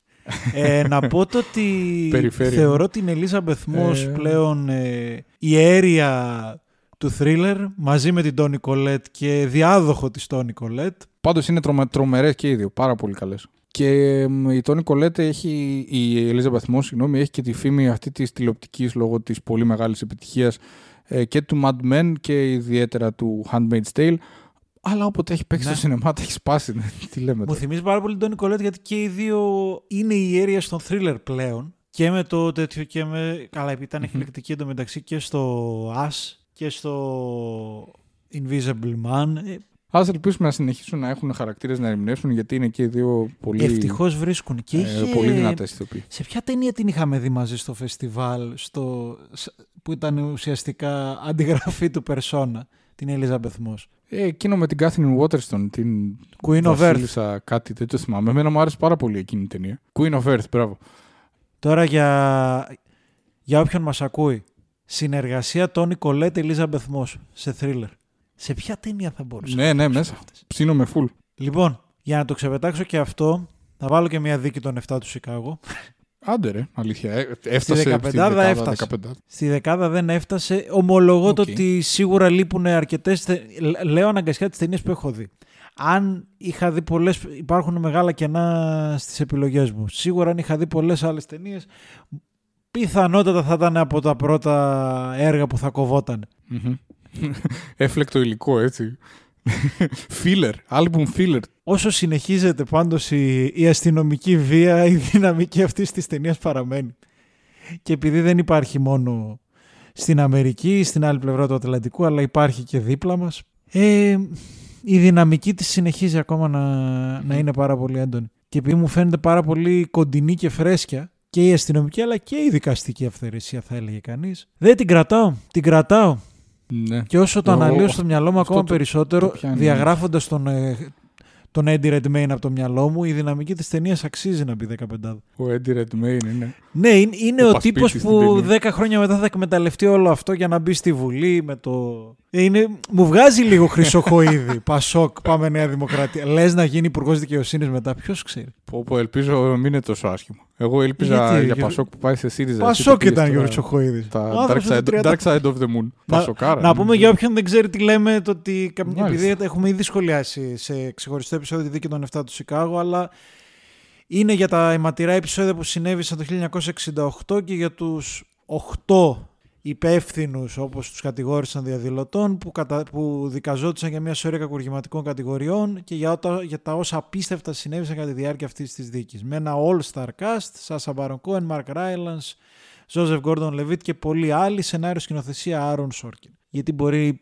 κάποιος να μην έχει ιδέα τι λέμε και να λέει ρε μαλάκες, γιατί σχολιάζετε τις άλλες και τώρα για εδώ δεν λέτε τίποτα; Ε, οκ. Okay. Να πάω σε επόμενα. Δεν μου έχουν μείνει και πολλές ταινίες. Δεν ξέρω. Νομίζω τρεις-τέσσερις έχω σημειωμένες. Ε, να πω να πάω στο Mank το οποίο το σχολιάσαμε εκτενώς στο πρώτο προηγούμενο επεισόδιο. Είναι η νέα ταινία του David Fincher. Είναι η πρώτη ταινία του David Fincher που δεν βγαίνει στα σινεμά. Αυτή λόγω COVID, όχι κατ' επιλογή των διανομέων.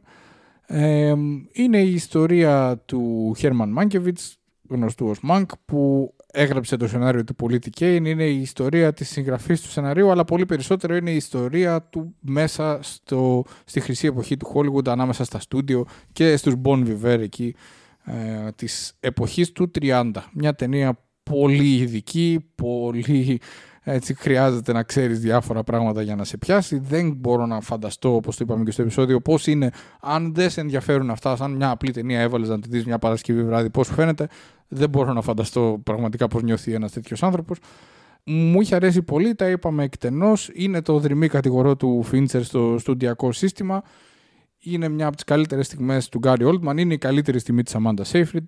Ε, για το κωδικό ειδικό ακροατήριο στο οποίο απευθύνεται, νομίζω ότι είναι μια πολύ απολαυστική ταινία. Ξέρεις τι, το είχα πει, ε, με, με πέπληξες, το πήρα πίσω, με ένα τρόπο, ενώ είναι παράλληλα το κατηγορώ για το κινηματογραφικό στούντιο, με έναν τρόπο είναι ένα ερωτικό γράμμα προς το σινεμά, στη δύναμη που έχει να σώσει κάποιος την ψυχή του. Να μπορέσει να αλλάξει λίγο την αλήθεια και να μπορέσει να, να, να δημιουργήσει ο ίδιος. Δηλαδή ο, ο Μάνκ χρωστάει κάτι στο σινεμά. Τον κάνει να νιώθει ζωντανό. Η κινηματογραφική παραγωγή όμως είναι σκατά. και αυτό δείχνει. Τώρα τον κάνει να νιώθει ζωντανό. Ήταν και το τελευταίο πράγμα που έκανε η αλήθεια είναι, από σημαντικά τουλάχιστον. Δεν έχει τίποτα Όχι το, ρομαντισμό. Βρήκα, τίποτα από το ρομαντισμό μάλλον που έχει η, λέξη, ερωτικό γράμμα. η λέξη ερωτικό γράμμα σε πάει στο γαμημένο το notebook, σε πάει στο ρομάντζο. Το ερω... Ο έρωτας, τώρα θα, θα, θα, θα βγάλω και αμπελοφιλοσοφίες, πάρτο τον έρωτα ως το πάθος. Το οποίο πιθανότητα καταστρέφει, δεν έχει ίχνος ρομάντζου μέσα. Καλά, εντάξει, δεν θα κάνω και επανάσταση για τη φράση ερωτικό γράμμα. Εξα... Δεν θα τη χρησιμοποιήσω για αυτή την ταινία σε καμία περίπτωση, αλλά μα... μαζί σου, ρε παιδί. Να πω ότι Αυτό όντως άμα είναι έτσι μέσα ήδη κι ότι εγώ. ακούγεται το... Τι να πω, δεν ξέρω. Υπάρχουν συζητήσεις και την προτείνουν την Αμάντα Σέιφριτ για υποψηφιότητα Β γυναικείου ρόλου και είμαι ενθουσιασμένος που τα λέγαμε κιόλας και αξίζει αυτή η γυναίκα να πάρει μια υποψηφιότητα. Ναι, όντως το έχει ζωντανέψει πολύπλευρα το χαρακτήρα Και σε της. μια συζήτηση ε, περί έντονη. Μάνκ που είχαμε τον φίλο, δεύτερη φορά τον αναφέρουμε στο επεισόδιο, Παύλο Παπαδόπουλο που σχολιάσαμε και την μπαλάντα της τρύπιας καρδιάς, την έβαλε εξ αντιδιαστολής συγκριτικά με το ερωτικό γράμμα του Κουέντιν Ταραντίνο για το σινεμά, το, ότι, το οποίο δεν το, δεν το είχα σκεφτεί, πολύ σωστή παρατήρηση, ότι παρουσιάζει ο Ταραντίνο την εποχή εκείνη με, με όσα συνέβησαν με τον Μάνσον, το ότι χάθηκε τότε η αθωότητα του σινεμά, που η αλήθεια είναι ότι από το 1920 συνέβαιναν σκάνδαλα στο Hollywood και πάντα συμβαίνουν. Ποτέ δεν ήταν αθώο το Hollywood. Οπότε είναι πολύ πιο ρεαλιστικό και καθόλου μη ρομαντικό Μμμ. το σινεμά του David Fincher και εμένα μετάσσει υπέρ της γραφής του. Πατέρα και γιου Fincher. Ε, ναι, όντως το, το είχα πει και στο επεισόδιο. Κατά τη γνώμη μου, αυτή η φράση, έτσι, το, το ερωτικό γράμμα πάει στον ε, Ταραντίνο, σε, σε σημασμένο ε, ερωτικό γραφέα εναντί του σινεμά. Ε, ειδικά το τελευταίο. Το, το Hollywood είναι, ε, είναι ακριβώς αυτό. Έχει κάτι το μαγικό να σε κάνει να βλέπεις μια ταινία και να θες να ανακαλύψεις τι είναι αυτά στα οποία αναφέρεται. Γι' αυτό το Ε, ένα οκ. μου φαίνεται love letter Εντάξει, και το άλλο hate Το letter. ένα είναι ρομάντζο ρε. Το, ο, ο άνθρωπος έχει και το ταλέντο να το παρουσιάζει. Αλλά σου λέω, τα, τα, τα σκάνδαλα υπήρχαν εκεί Ναι. από το 30. Δηλαδή μου, μου είναι, ψε- είναι παραπειστικό. ναι, σίγουρα. Λοιπόν, μιας και μιλάμε για παραπιστικά Ε, για πες πράγματα επόμενη. και για διαφθορά, μια ταινία η οποία δεν, νομίζω δεν προβλήθηκε στους κινηματογράφους. Αν προβαλόταν σε άλλη πλατφόρμα, νομίζω θα την είχε δει πολύ περισσότερος κόσμος, θα την είχε εκθιάσει και γουστάρει πολύ περισσότερος κόσμος. Δεν ξέρω αν με έπιασες. Μιλάω για το Bad Education. Το, Α, ναι, ωραιότατο. το οποίο πιστεύω Ω, αν το πράγμα, προβαλόταν όχι στο HBO αλλά στο Netflix θα είχε σπαμαριστεί από πάρα πάρα πολύ κόσμο. Χάθηκε πολύ άδικα, κακό timing κιόλας. Νομίζω Χάθηκε δεν δώσαν πολύ και άδικα. μεγάλη βαρύτητα. Συμφωνώ, δεν το της πιστεύανε πολύ ως ταινία. Ε, σκηνοθεσία Κόρη Φίνλεϊ, Ναι, σίγουρα, πρωταγωνιστού σίγουρα. Hugh Jackman και Alison Janney, πάρα πολύ δυνατή. Ε, εταιρεία διανομής σε HBO. Η ταινία αναφέρεται σε μια αληθινή ιστορία. Πραγματεύεται την ιστορία του 2004 όπου δημοσιεύτηκε ένα άρθρο και είναι η βάση για την ταινία Bad Education για τον επιθεωρητή ενός δημόσιου σχολείου στο Long Island που μαζί με, το, βοηθ- με τη βοηθό του κατηγορήθηκαν για υπεξαίρεση 11 εκατομμυρίων. Το εντυπωσιακό είναι το ότι όπως και στην πραγματικότητα όλο αυτό το σκάνδαλο αποκαλύφθηκε από την έρευνα μιας μαθήτριας, δημοσιογράφου η οποία αυτή έκανε την έρευνα και αυτή ήταν η άκρη από το παγόβουνο που αποκαλύφθηκε όλο αυτό το σκάνδαλο. Ο ήρωας είναι ένας διευθυντής ο οποίος παλεύει να ανεβάσει το σχολείο, να, να κάνει γνωστή τη δράση του δημόσιου σχολείου. Είναι εντυπωσιακό πως παρουσιάζει η ταινία το ότι αυτό δεν ισχύει εδώ πέρα, δεν ισχύει στο, στην Ελλάδα, αλλά ουσιαστικά το άμα ένα, σχολείο είναι δημο, άμα ένα δημόσιο σχολείο είναι πολύ καλό, αυξάνει και την αγοραστική αξία της εκάστοτε περιοχής και οπότε οι κάτοικοι μετακινούνται εκεί πέρα για να έχει καλύτερες πιθανότητες εκπαιδευτικής ε, και επαγγελματικής ανέλυξης το παιδί του. Και ουσιαστικά είναι το ενδιαφέρον πάρα πολύ της ταινίας ότι υπεξαιρεί χρήματα αυτός ο διευθυντής αλλά είναι πολύ καλό στη δουλειά του.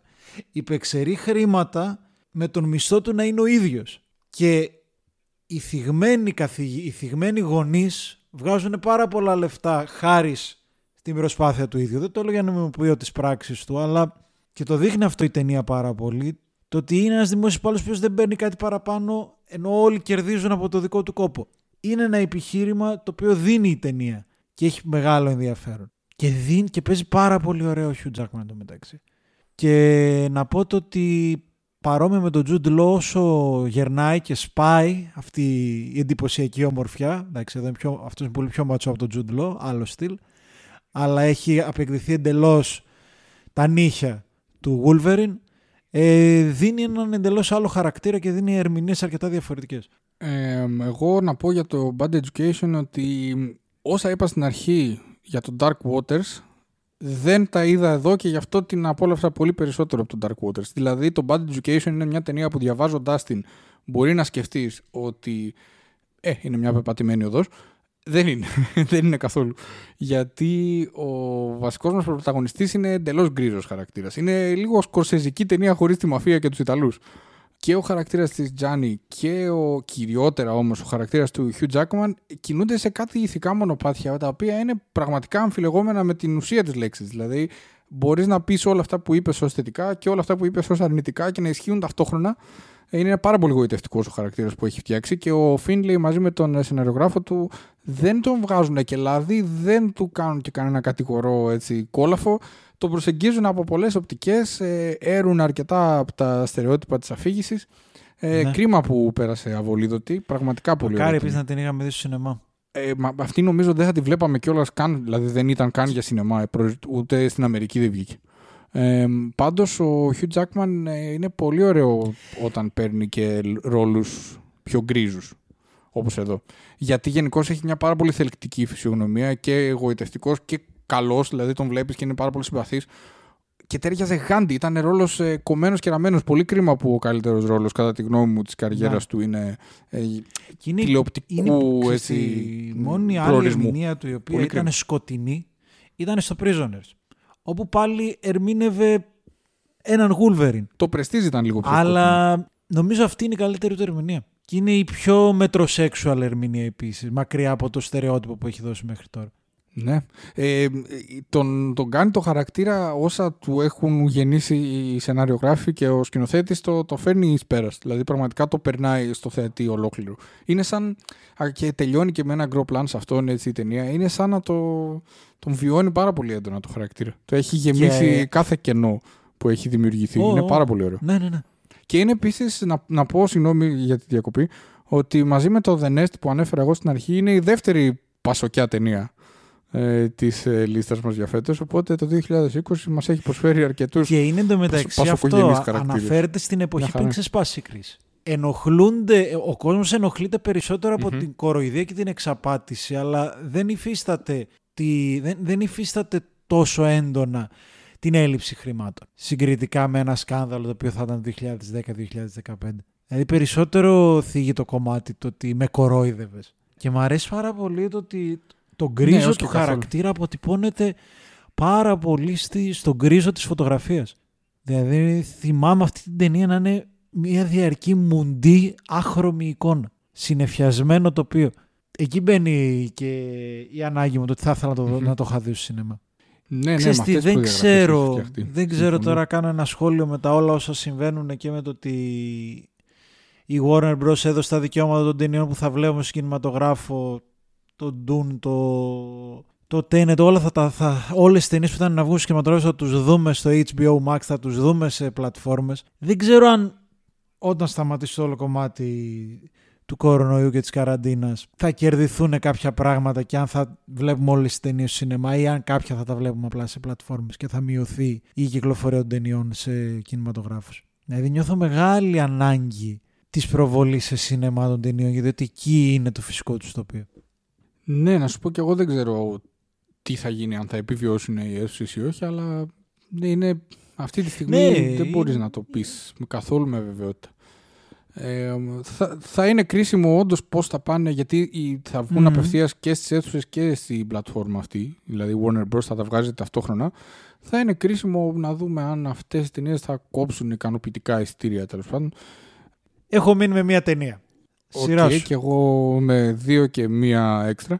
Ε, να πάω, να πάω, μ, θα πάω στο First Cow της Kelly Reichardt, το οποίο βγήκε στην Ελλάδα στο Mubi νομίζω, το οποίο αφηγείται μια πολύ απλή ιστορία. Είναι ένας, ε, στην Αμερική των τελών του 1900, ε, μάλλον του 19ου αιώνα, 1890 κάπου εκεί, είναι ένας τύπος ο οποίος είναι μάγειρας και είναι σε κάτι gold diggers στο Far West εκεί, τέλος πάντων από αυτούς που πήγαιναν προς τα δυτικά. Και μ, σε κάποια φάση γνωρίζει έναν Κινέζο φυγά από τη δική του ομάδα, Κινέζο που μιλάει αγγλικά, είναι δηλαδή συνεννοούνται άνετα. Και οι δυο τους επειδή φεύγει και ο μάγειρας από την ομάδα του, τέλος πάντων αρχίζουν, μένουν μαζί, συνεργάζονται και φτιάχνουν μια επιχείρηση όπου ο μάγειρας φτιάχνει ε, κάτι κεκάκια ε, κλέβοντας γάλα από την μοναδική αγελάδα της περιοχής που την έχει ο πιο πλούσιος Βρετανός γεωκτήμονας εκεί. Ε, και είναι η ιστορία αυτής της φιλίας μεταξύ αυτών των δύο και της άτυπης εντός πολλών εισαγωγικών επιχείρησής τους ε, το πώς πηγαίνει στο χρόνο. Είναι μια ταινία η οποία θυμίζει λίγο Τζάρμους στο ύφος και στη σύνδεση των χαρακτήρων. Δηλαδή έχει λίγο από αυτό το, το cool, αλλά το ζεσ- ζεστό cool, να πω την αντίφαση εντελώς τη λεκτική. Είναι δηλαδή μια κινηματογράφηση με στυλ, αλλά που σε κάνει να αισθάνεσαι πολύ ζεστά για το χαρακτήρα. Είναι σε κάδρο 4-3 και αυτό νομίζω ότι το έκανε η δημιουργός γιατί δεν ήθελε να θαυμάζουμε το φυσικό τοπίο τόσο όσο το τι κάνουν οι χαρακτήρες και τα μεγάλα πλάνα, τα γκροπλάν που κάνει στις φάτσες τους. Ε, είναι μια ταινία που- η οποία πραγματεύεται ταυτόχρονα την φιλία μεταξύ δύο ανθρώπων και τις απαρχές σε απλου, απλουστευμένες έννοιες του, της ελεύθερης οικονομίας και το κάνει χωρίς να αισθάνεται ότι κάνει κάτι μεγαλεπίβολο και τέτοια. Δηλαδή είναι μια πραγματικά απλή ταινία και η φιλία είναι το προφανές που βλέπεις αλλά και όλα τα άλλα είναι ε, you can't miss it, δηλαδή δεν είναι καμιά βαθύτερη αναλογία και τέτοια. Είναι νόμοι προσφοράς, νόμοι ζήτησης, όλα έρχονται μέσα στο, στο τοπίο. Ε, είναι μια πανέμορφη ταινία, εξαιρετική. Εκτός από τον Toby Jones που παίζει τον γεωκτήμονα, δεν ε, έχω υπόψη μου τους υπόλοιπους ηθοποιούς. Πιάνει και το θέμα του colonialism έτσι, με τον Βρετανό που το παίζει κάποιος μέσα στην, ε, στην Αμερική της Άγριας Δύσης. Ε, είναι μια α, καταπληκτική ταινία. Και αυτή όντως την είδα να φιγουράρει πολύ σε, στο εξωτερικό σε top, top 10 και top 20 και πολύ χάρηκα.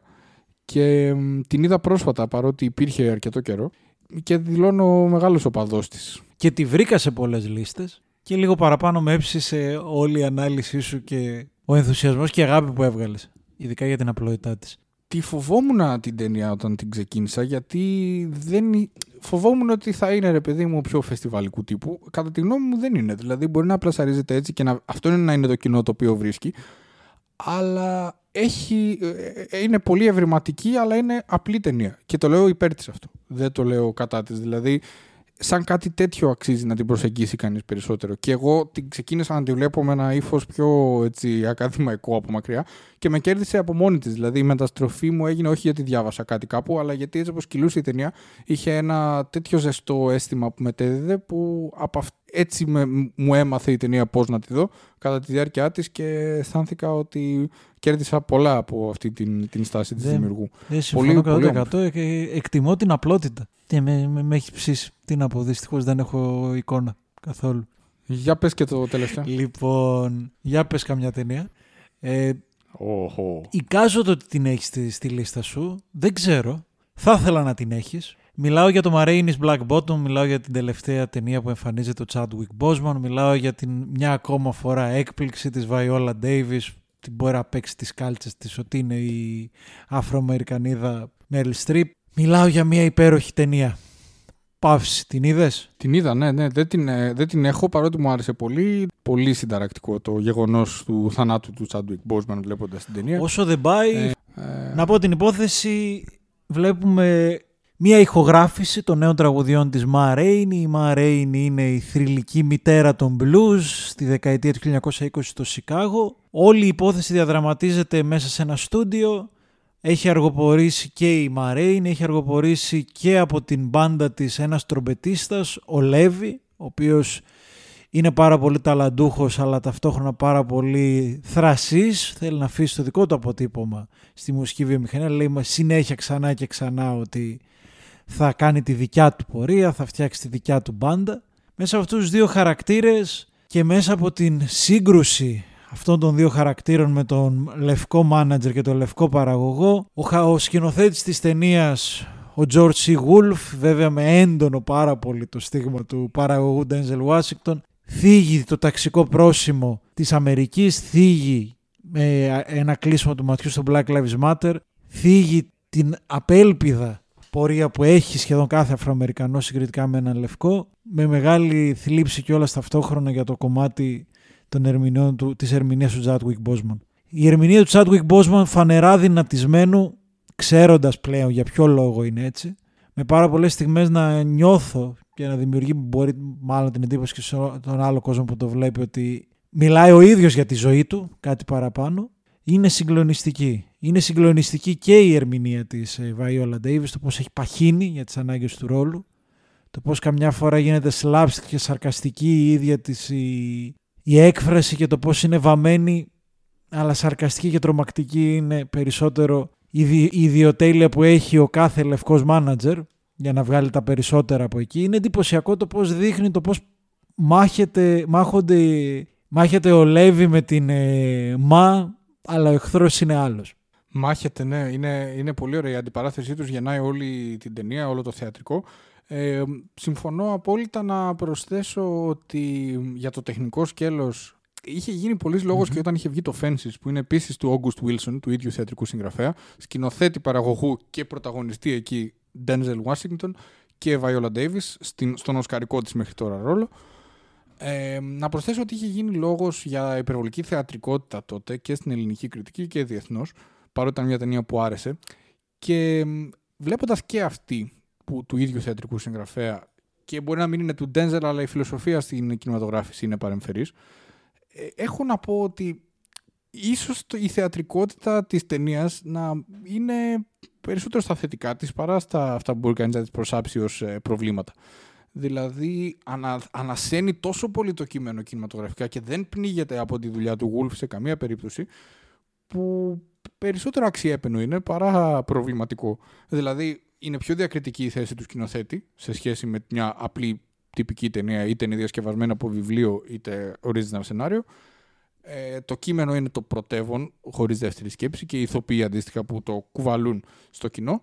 Ε, αλλά όταν έχεις ένα τέτοιο κείμενο, μάλλον καλά κάνεις. Εδώ που τα λέμε. Ε, ο Τσάντουικ μου θύμισε Ντένζελ και αυτό το λέω για το πιο καλό εντάξει, εγώ τον λατρεύω τον Denzel, οπότε το να πω ότι κάποιος τον θυμίζει ε, είναι ναι. το ultimate complimento που μπορώ να κάνω σε έναν ηθοποιό. Ε, δηλαδή από τους Αμερικανούς ηθοποιούς μπορεί να είναι και από τους αγαπημένους μου σε τέτοιους ρόλους. Τα γράψαμε και πρόσφατα, δεν είναι μόνο μπάτσος ο Ντένζελ. Άμα δει κανείς τη φιλμογραφία με μια στάση, βλέπει ρόλους σαν αυτόν που ερμηνεύει ο Chadwick Boseman εδώ. Και όταν λέω θυμίζει Ντένζελ, δεν εννοώ ότι απλά παίζει πάρα πολύ καλά. εννοώ ότι έχει τέτοια λεπτομέρεια στις εκφράσεις του και σε κάποια γκροπλάν που του κάνει ο Γουλφ τα οποία χρειάζονται για να υποκαταστήσεις ότι δεν είναι θέατρο, δεν συμβαίνουν μπροστά σου, άρα πρέπει να στον φέρει ο σκηνοθέτης μπροστά σου. Κάτι τέτοια εννοώ ότι μεταφέρει πολύ ωραία τη θεατρικότητα. Μας τους φέρνει μπροστά μας όπως θα τους είχαμε στο θέατρο. Ε, με κάτι τέτοια βλέπεις κάτι συσπάσει στο πρόσωπο, κάτι. Και δυστυχώς οφείλω να πω ότι, ε, αν εξαιρέσουμε το, τραγικό γεγονός του θανάτου του τόσο νέου ανθρώπου, ε, αν ο άνθρωπος ζούσε όπως ήταν το αναμενόμενο και ήταν μια χαρά, θα ήταν μια ερμηνεία που τολμώ να πω ότι δεν την είχα δει ότι θα την κάνει. Ήταν σχεδόν το πουθενά που λέει ο λόγος. Ναι. Τρομερή ερμηνεία. Έμελε να είναι το Θα κύκλο. ήταν πολύ στενάχωρο να βλέπεις αυτή την ερμηνεία στο θέατρο και να μην μπορείς να έρθεις τόσο κοντά στις συσπάσεις του προσώπου του. Ναι, ε, μετά ήταν, θα ήταν η φωνή όλα. Που εδώ τα, τα δίνει. Όλο το, όλο το group είναι ωραίο και η Βαϊόλα είναι πολύ ωραία. Ε, η Βαϊόλα θα έχει πλάκα να πάρει δεύτερο Όσκαρ πάνω Ναι. σε διασκευή του ίδιου θεατρικού συγγραφέα. Ε, θα μπορούσε, γιατί τα σπάει και ο ρόλος της δεν έχει καμία σχέση με το Fences. Μιλάμε για μέρα με τη νύχτα. Ε, η Βαϊόλα Ντέιβι νομίζω ότι είναι από εκείνους τους ηθοποιούς το 10 στα 10, ρε παιδί μου. Είναι... Την έβλεπα και ίδρωνα. Την έβλεπα και ένιωθα να ζεσταίνομαι. Και επίσης κλείσιμο ματιού στην, ε, σ- και στη σκηνή με την πόρτα. Μου άρεσε πάρα πολύ. Και υπέροχο τέλος. Και στενάχωρο τέλος. Ζω, πολύ ζωρικό τέλος. Πάρα πολύ. Ε, από τις ταινίες της ε, πολύ ωραίες που έβγαλε το Netflix φέτος. Όντως. Ενώ δεν είναι η πιο διαφημισμένη. Ε, είναι από τις πολύ καλές του. Ε, να, να κλείσω τη λίστα και να αφήσω για, κλει- μετά την Μμμ. κλείσιμο της εκπομπής μια αναφορά σε, στο Soul που ελπίζω να το κάνουμε επεισόδιο. Να αναφέρω την τελευταία ταινία που είδα όπως ε, τα έφεραν τα πράγματα πριν την πρώτη καραντίνα Μμμ. ε, που είναι του Terence Malick, το A Hidden Life, μια κρυμμένη ζωή, το οποίο κατανοώ ότι είναι πάρα πολύ κουραστικό έργο, είναι τρεις ώρες και είναι Terence Malick τρεις ώρες. Ε, αφηγείται την ιστορία ενός αντιρρησίας συνείδησης στην ε, Αυστρία που τέλος πάντων έχει χιτλερική επικειδεμόνευση. Μην πιάσουμε το πολιτικό τώρα πώς έγινε αυτό, άστα αυτά. Ε, αλλά τέλος πάντων είναι υπό το, την ναζιστική κατοχή και διακυβέρνηση. Και ο August Deal, ο συγκλονιστικός αυτός ε, Γερμανός νομίζω είναι, μπορεί να είναι Αυστριακός, παίζει έναν, έναν τύπο ο οποίος δεν μπορεί, σχεδόν σωματικά δεν μπορεί να πάει να υπηρετήσει στο στρατό ο οποίος βρίσκεται υπό την κυριαρχία του Χίτλερ. Είναι ένα αφηγηματικό ταξίδι τριών ωρών γεμάτο κρίσεις της πίστης γιατί είναι και βαθιά καθολικός ο χαρακτήρας που ερμηνεύει ο Ντίλ λιβάδια και χωράφια εννοείται, γιατί η Τέρες Μάλικης έχει πάρα πολύ πρασινάδα ε, και γενικά βουκολικό. Προσάπτως σαν αρνητικό, αλλά δεν με ματέωσε κιόλας τα περίεργα αγγλικά, τα, αυτά τα 1990 που μιλάνε αγγλικά με, βετανική, με γερμανική προφορά. Κάποιες άλλες φάσεις μιλάνε γερμανικά. Ό,τι να είναι έκανε ως προς τη γλώσσα ο Τέρενς, αλλά δεν πειράζει, γιατί το spirituality είναι που μας νοιάζει στον Τέρενς. Βλέποντας αυτή την ταινία από έναν άνθρωπο ο οποίος πιστεύει τόσο βαθιά στον Θεό, δηλαδή όπω ο Τέρεν Μάλικ, που όλες του ταινίες πραγματεύονται και αυτό, αν όχι μόνο αυτό. Η διάσταση της ταινίας, η θρησκευτική, παύλα θεολογική, αλλά όχι ακριβώς το ίδιο, ήταν η πιο συνταρακτική. Δηλαδή για τους οπαδούς του σινεμά του Μάλικ είναι top of his form. Ε, Δεν είναι... Εμένα μου αρέσουν ακόμα και αυτές τις ταινίες του που δεν αρέσουν, χωρίς να έχω δει το song του song. Αλλά είναι φάση λεπτή κόκκινη γραμμή η φιλοσοφία του πώς τη γύρισε, χωρίς τα μπαμπούμ εννοείται.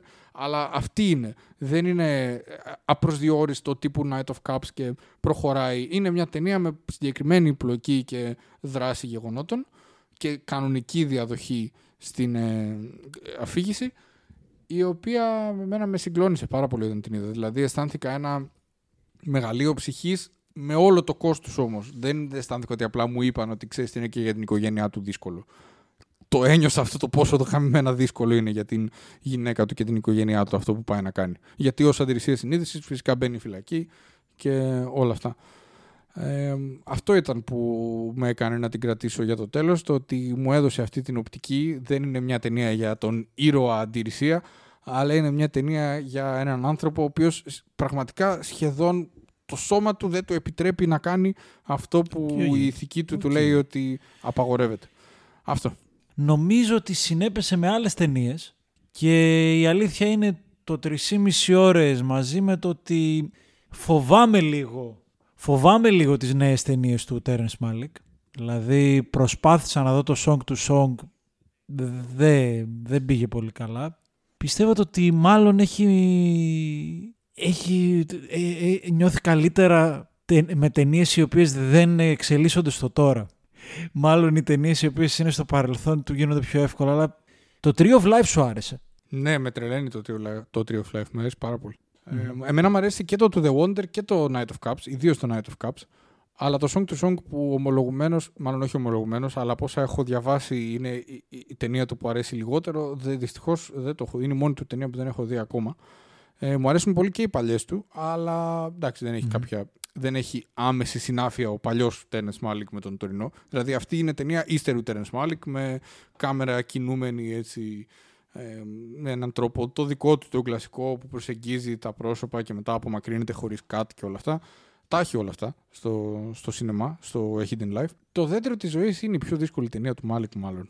Δηλαδή, ακόμη και εγώ που τρελαίνομαι στη φάση που κάνει κάτι δεινόσαυρο ναι, εκεί, ναι, είμαι ναι, σε ναι, φάση ναι. Τέρεν, αγόρι μου, τι συμβαίνει; Τέλος πάντων, εκεί που κάνει δεινόσαυροι είναι λίγο σε φάση ε, Τέρεν, παλκάρι, λίγο ε, περίεργα μας τα λες. Τέλος πάντων, ε, άσχετα με το Tree of Life και το πώ στέκει κανείς για το σινεμά του Terence Malick, είναι το Hidden Life πολύ, εμένα με, με εντυπωσίασε πάρα πολύ.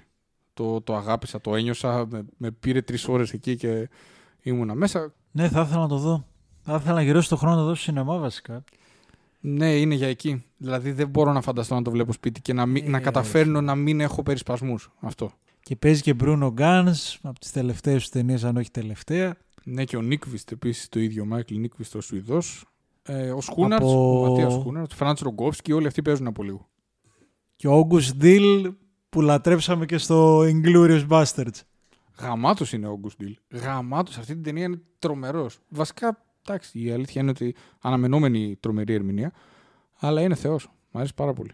Okay.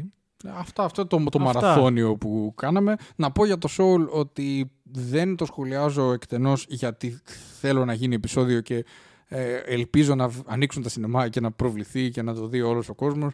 Ε, το, μου άρεσε πάρα πολύ, το αγάπησα. Θέλω να δω πώς στέκουν και τα παιδιά βλέποντας το. Αναρωτιέμαι θα καταλάβουν την Παναγία τους. Ε, Τόσο πολύ. Είναι η πιο. Α, είναι Μένα μου φάνηκε η, η, η, πιο πυκνή, όχι ακριβώς ενήλικη υπό την έννοια ότι είναι ακατάλληλη, αλλά είναι πάρα πολύ πυκνή. Τώρα δεν μπορώ να μπω στα μάτια ενός παιδιού και να φανταστώ πώς τη βλέπει, αλλά είναι πάρα πολύ πυκνή η ταινία ε, της ε, Pixar. Περιμένω να τη σχολιάσουμε εκτενώς, οπότε το, το αφήνω εκεί. Okay. Ε, Ταινίες για το 20 που θα ήθελες να έχεις δει; Ναι, δεν είδα το, τον Λαραΐν του, της χρονιάς μας, το αίμα με ένα M, γιατί το αίμα με δύο M το είδα και μου άρεσε, ήταν ωραίο. Αλλά το Γιάννης με έναν ύπος τώρα είναι το αίμα με ένα M, δεν το είδα και ε, στεναχωριέμαι γι' αυτό. Ε, επίσης λίγο φευγαλέα δεν μπόρεσα να δω τον Casey Affleck, το Light of My Life, το post-apocalyptic που είναι ίδιο με το The Road. Ε, το Black Bear με την Aubrey Plaza, το οποίο παίζει να έχει μια έτσι πρωτοποριακή αφήγηση και το Undine του Petzold, το γερμανικό, που βλέπω όλες τις ταινίες όποτε μπορώ και δεν το είδα δυστυχώς ακόμα το Undine. Θα προσθέσω τώρα από λίστες που είδα οι οποίες δεν ξέρω αν θα ερχόντουσαν, στη, αν θα ερχόντουσαν σε κινηματογράφους στην Ελλάδα. Το Sound of Metal μου, μου άρεσε πάρα πάρα πολύ σαν ε, υπόθεση. Ωραίο είναι, το είδα. Ε, είναι ωραίο. Και εμένα μου άρεσε και νομίζω θα σας αρέσει. Το οποίο μιλάει για έναν, για έναν ε, drummer, metal drummer, ο οποίος χάνει την ε, ακοή του. Το άλλο το οποίο μου φάνηκε πάρα πολύ ενδιαφέρον είναι το One Night in Miami. Το οποίο... Αυτό θα έρθει. Είναι 21 νομίζω θα βγει. Το οποίο η υπόθεση είναι, προφανώς είναι φαντασίας, η συνάντηση και του Malcolm X και του Μοχάμετ Άλλη και άλλων δύο πάρα πολύ γνωστών αφροαμερικανικών προτύπων που, που μαζεύονται και συζητάνε. Της Regina King η ταινία. Από πλευρά animation θα ήθελα πάρα πολύ να δω το Wolf Walkers. Ναι, και εγώ το Ιρλανδέζικο, το αγαπημένο στούντιο. Και το άλλο το οποίο διάβασα είναι το Father με τον ε, Anthony Hopkins. Και αυτό θα βγει. Μη, μη φοβού. ναι, το ξέρω, το ξέρω, το ξέρω. Να, πάλι καλά. Εντάξει, έχει Anthony Hopkins, το οποίο είναι για κάποιον ο οποίος ε, παθαίνει άνοια, αλλά είναι όλο από την ε, οπτική γωνία του ανθρώπου που βιώνει την άνοια. Το οποίο με ιντριγκάρει πάρα μα πάρα πολύ. το πώς θα αποτυπώνεται. Άντωνι Χόπκινς παίζει η βασίλισσα της καρδιάς μας ε, ευνο... της ευνοούμενης η Ολίβια Κόλμαν. Ναι, ναι, και... ναι, η οποία είναι που λένε, είναι απίστευτη. Έχει και μοντάζ Γιώργος Λαμπρινός, ο οποίος είναι ένας ε, πολύ ωραίος Έλληνας μοντέρ που δουλεύει στο εξωτερικό. Η άλλη ταινία η οποία λογικά θα έρθει, την οποία την εκθιάζουν από παντού, είναι το Nomadland με τη McDonald. Ε, ναι, και εγώ πιστεύω θα έρθει. Οι τυχεροί στι νύχτε Πρεμιέρας το είδαν. Αλλά ναι, ρε, πιστεύω θα έρθει γιατί εντάξει, θα παίξει και στα Όσκαρ αυτό. Λογικά θα βρεθεί, θα βρεθεί ένας τρόπος. Ε, να, να προσθέσω για να, για να το συζητήσουμε χρόνο αν καταφέρει να έρθει ποτέ του Βίντεμπεργκ το καινούριο, το Another Round. Σωστό, σωστό. Με, σωστό με Μάτς Μίκελσεν που έχει τρελάνει τον κόσμο. Εγώ το είδα, δεν λέω τίποτα μέχρι να έρθει. Σάρωσε τα ευρωπαϊκά βραβεία εκεί χαμός. Ελπίζω κάπως να μπορέσουμε να το δούμε. Εγώ θα το ξανάβλεπα στο σινεμά έτσι για να το δω. Ε, και εκεί. Αυτό. Αρκετές ταινίες φέτος διέφυγαν. Φέτος είχε το περίεργο η χρονιά, ενώ είχε κλειστές αίθουσες να έχει περισσότερες ταινίες, επειδή ανοίξαμε το, τον κατάλογό μας και σε πλατφόρμες και τέτοια. Ε, αυτά όμως.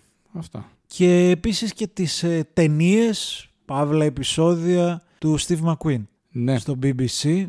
Το οποίο τώρα πώς θα έρθει, πώς θα προβληθεί. Αυτό ήδη, ήδη προβάλλεται στο Amazon Prime. Δεν, ε, δεν πρόκειται να βγει. Είναι δηλαδή τηλεοπτικό θεωρείται. Έχω δει τα πρώτα δύο και βλέπω τώρα, είμαι σε φάση που βλέπω και τα υπόλοιπα, το Small Axe. Ίσως να άξιζε να το κάνουμε όλο μαζί και επεισόδιο αυτό. Ναι, ναι, συμφωνώ. Μέσα. Τη δέχομαι την, πρό... την πρόταση, θα δούμε. Αυτά.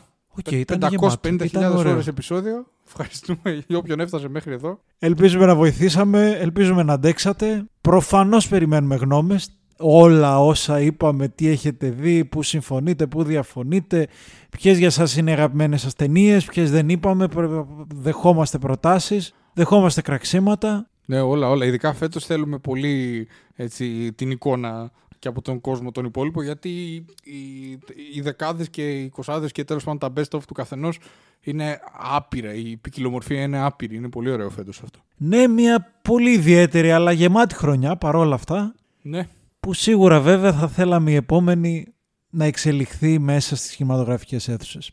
Με ασφάλεια μένα, αλλά να είναι εκεί. Στο χώρο όπου ανήκουν οι ταινίες. Αυτά είναι Ε, γούστα, συγκίνησα. Ε, μ' άρεσε, μ' άρεσε αυτό. Που, στο χώρο που ανήκουν οι ταινίες. Να πούμε. Αυτά. Καλή χρονιά, μακριά το 2020. Τα λέμε του χρόνου. Γεια σας.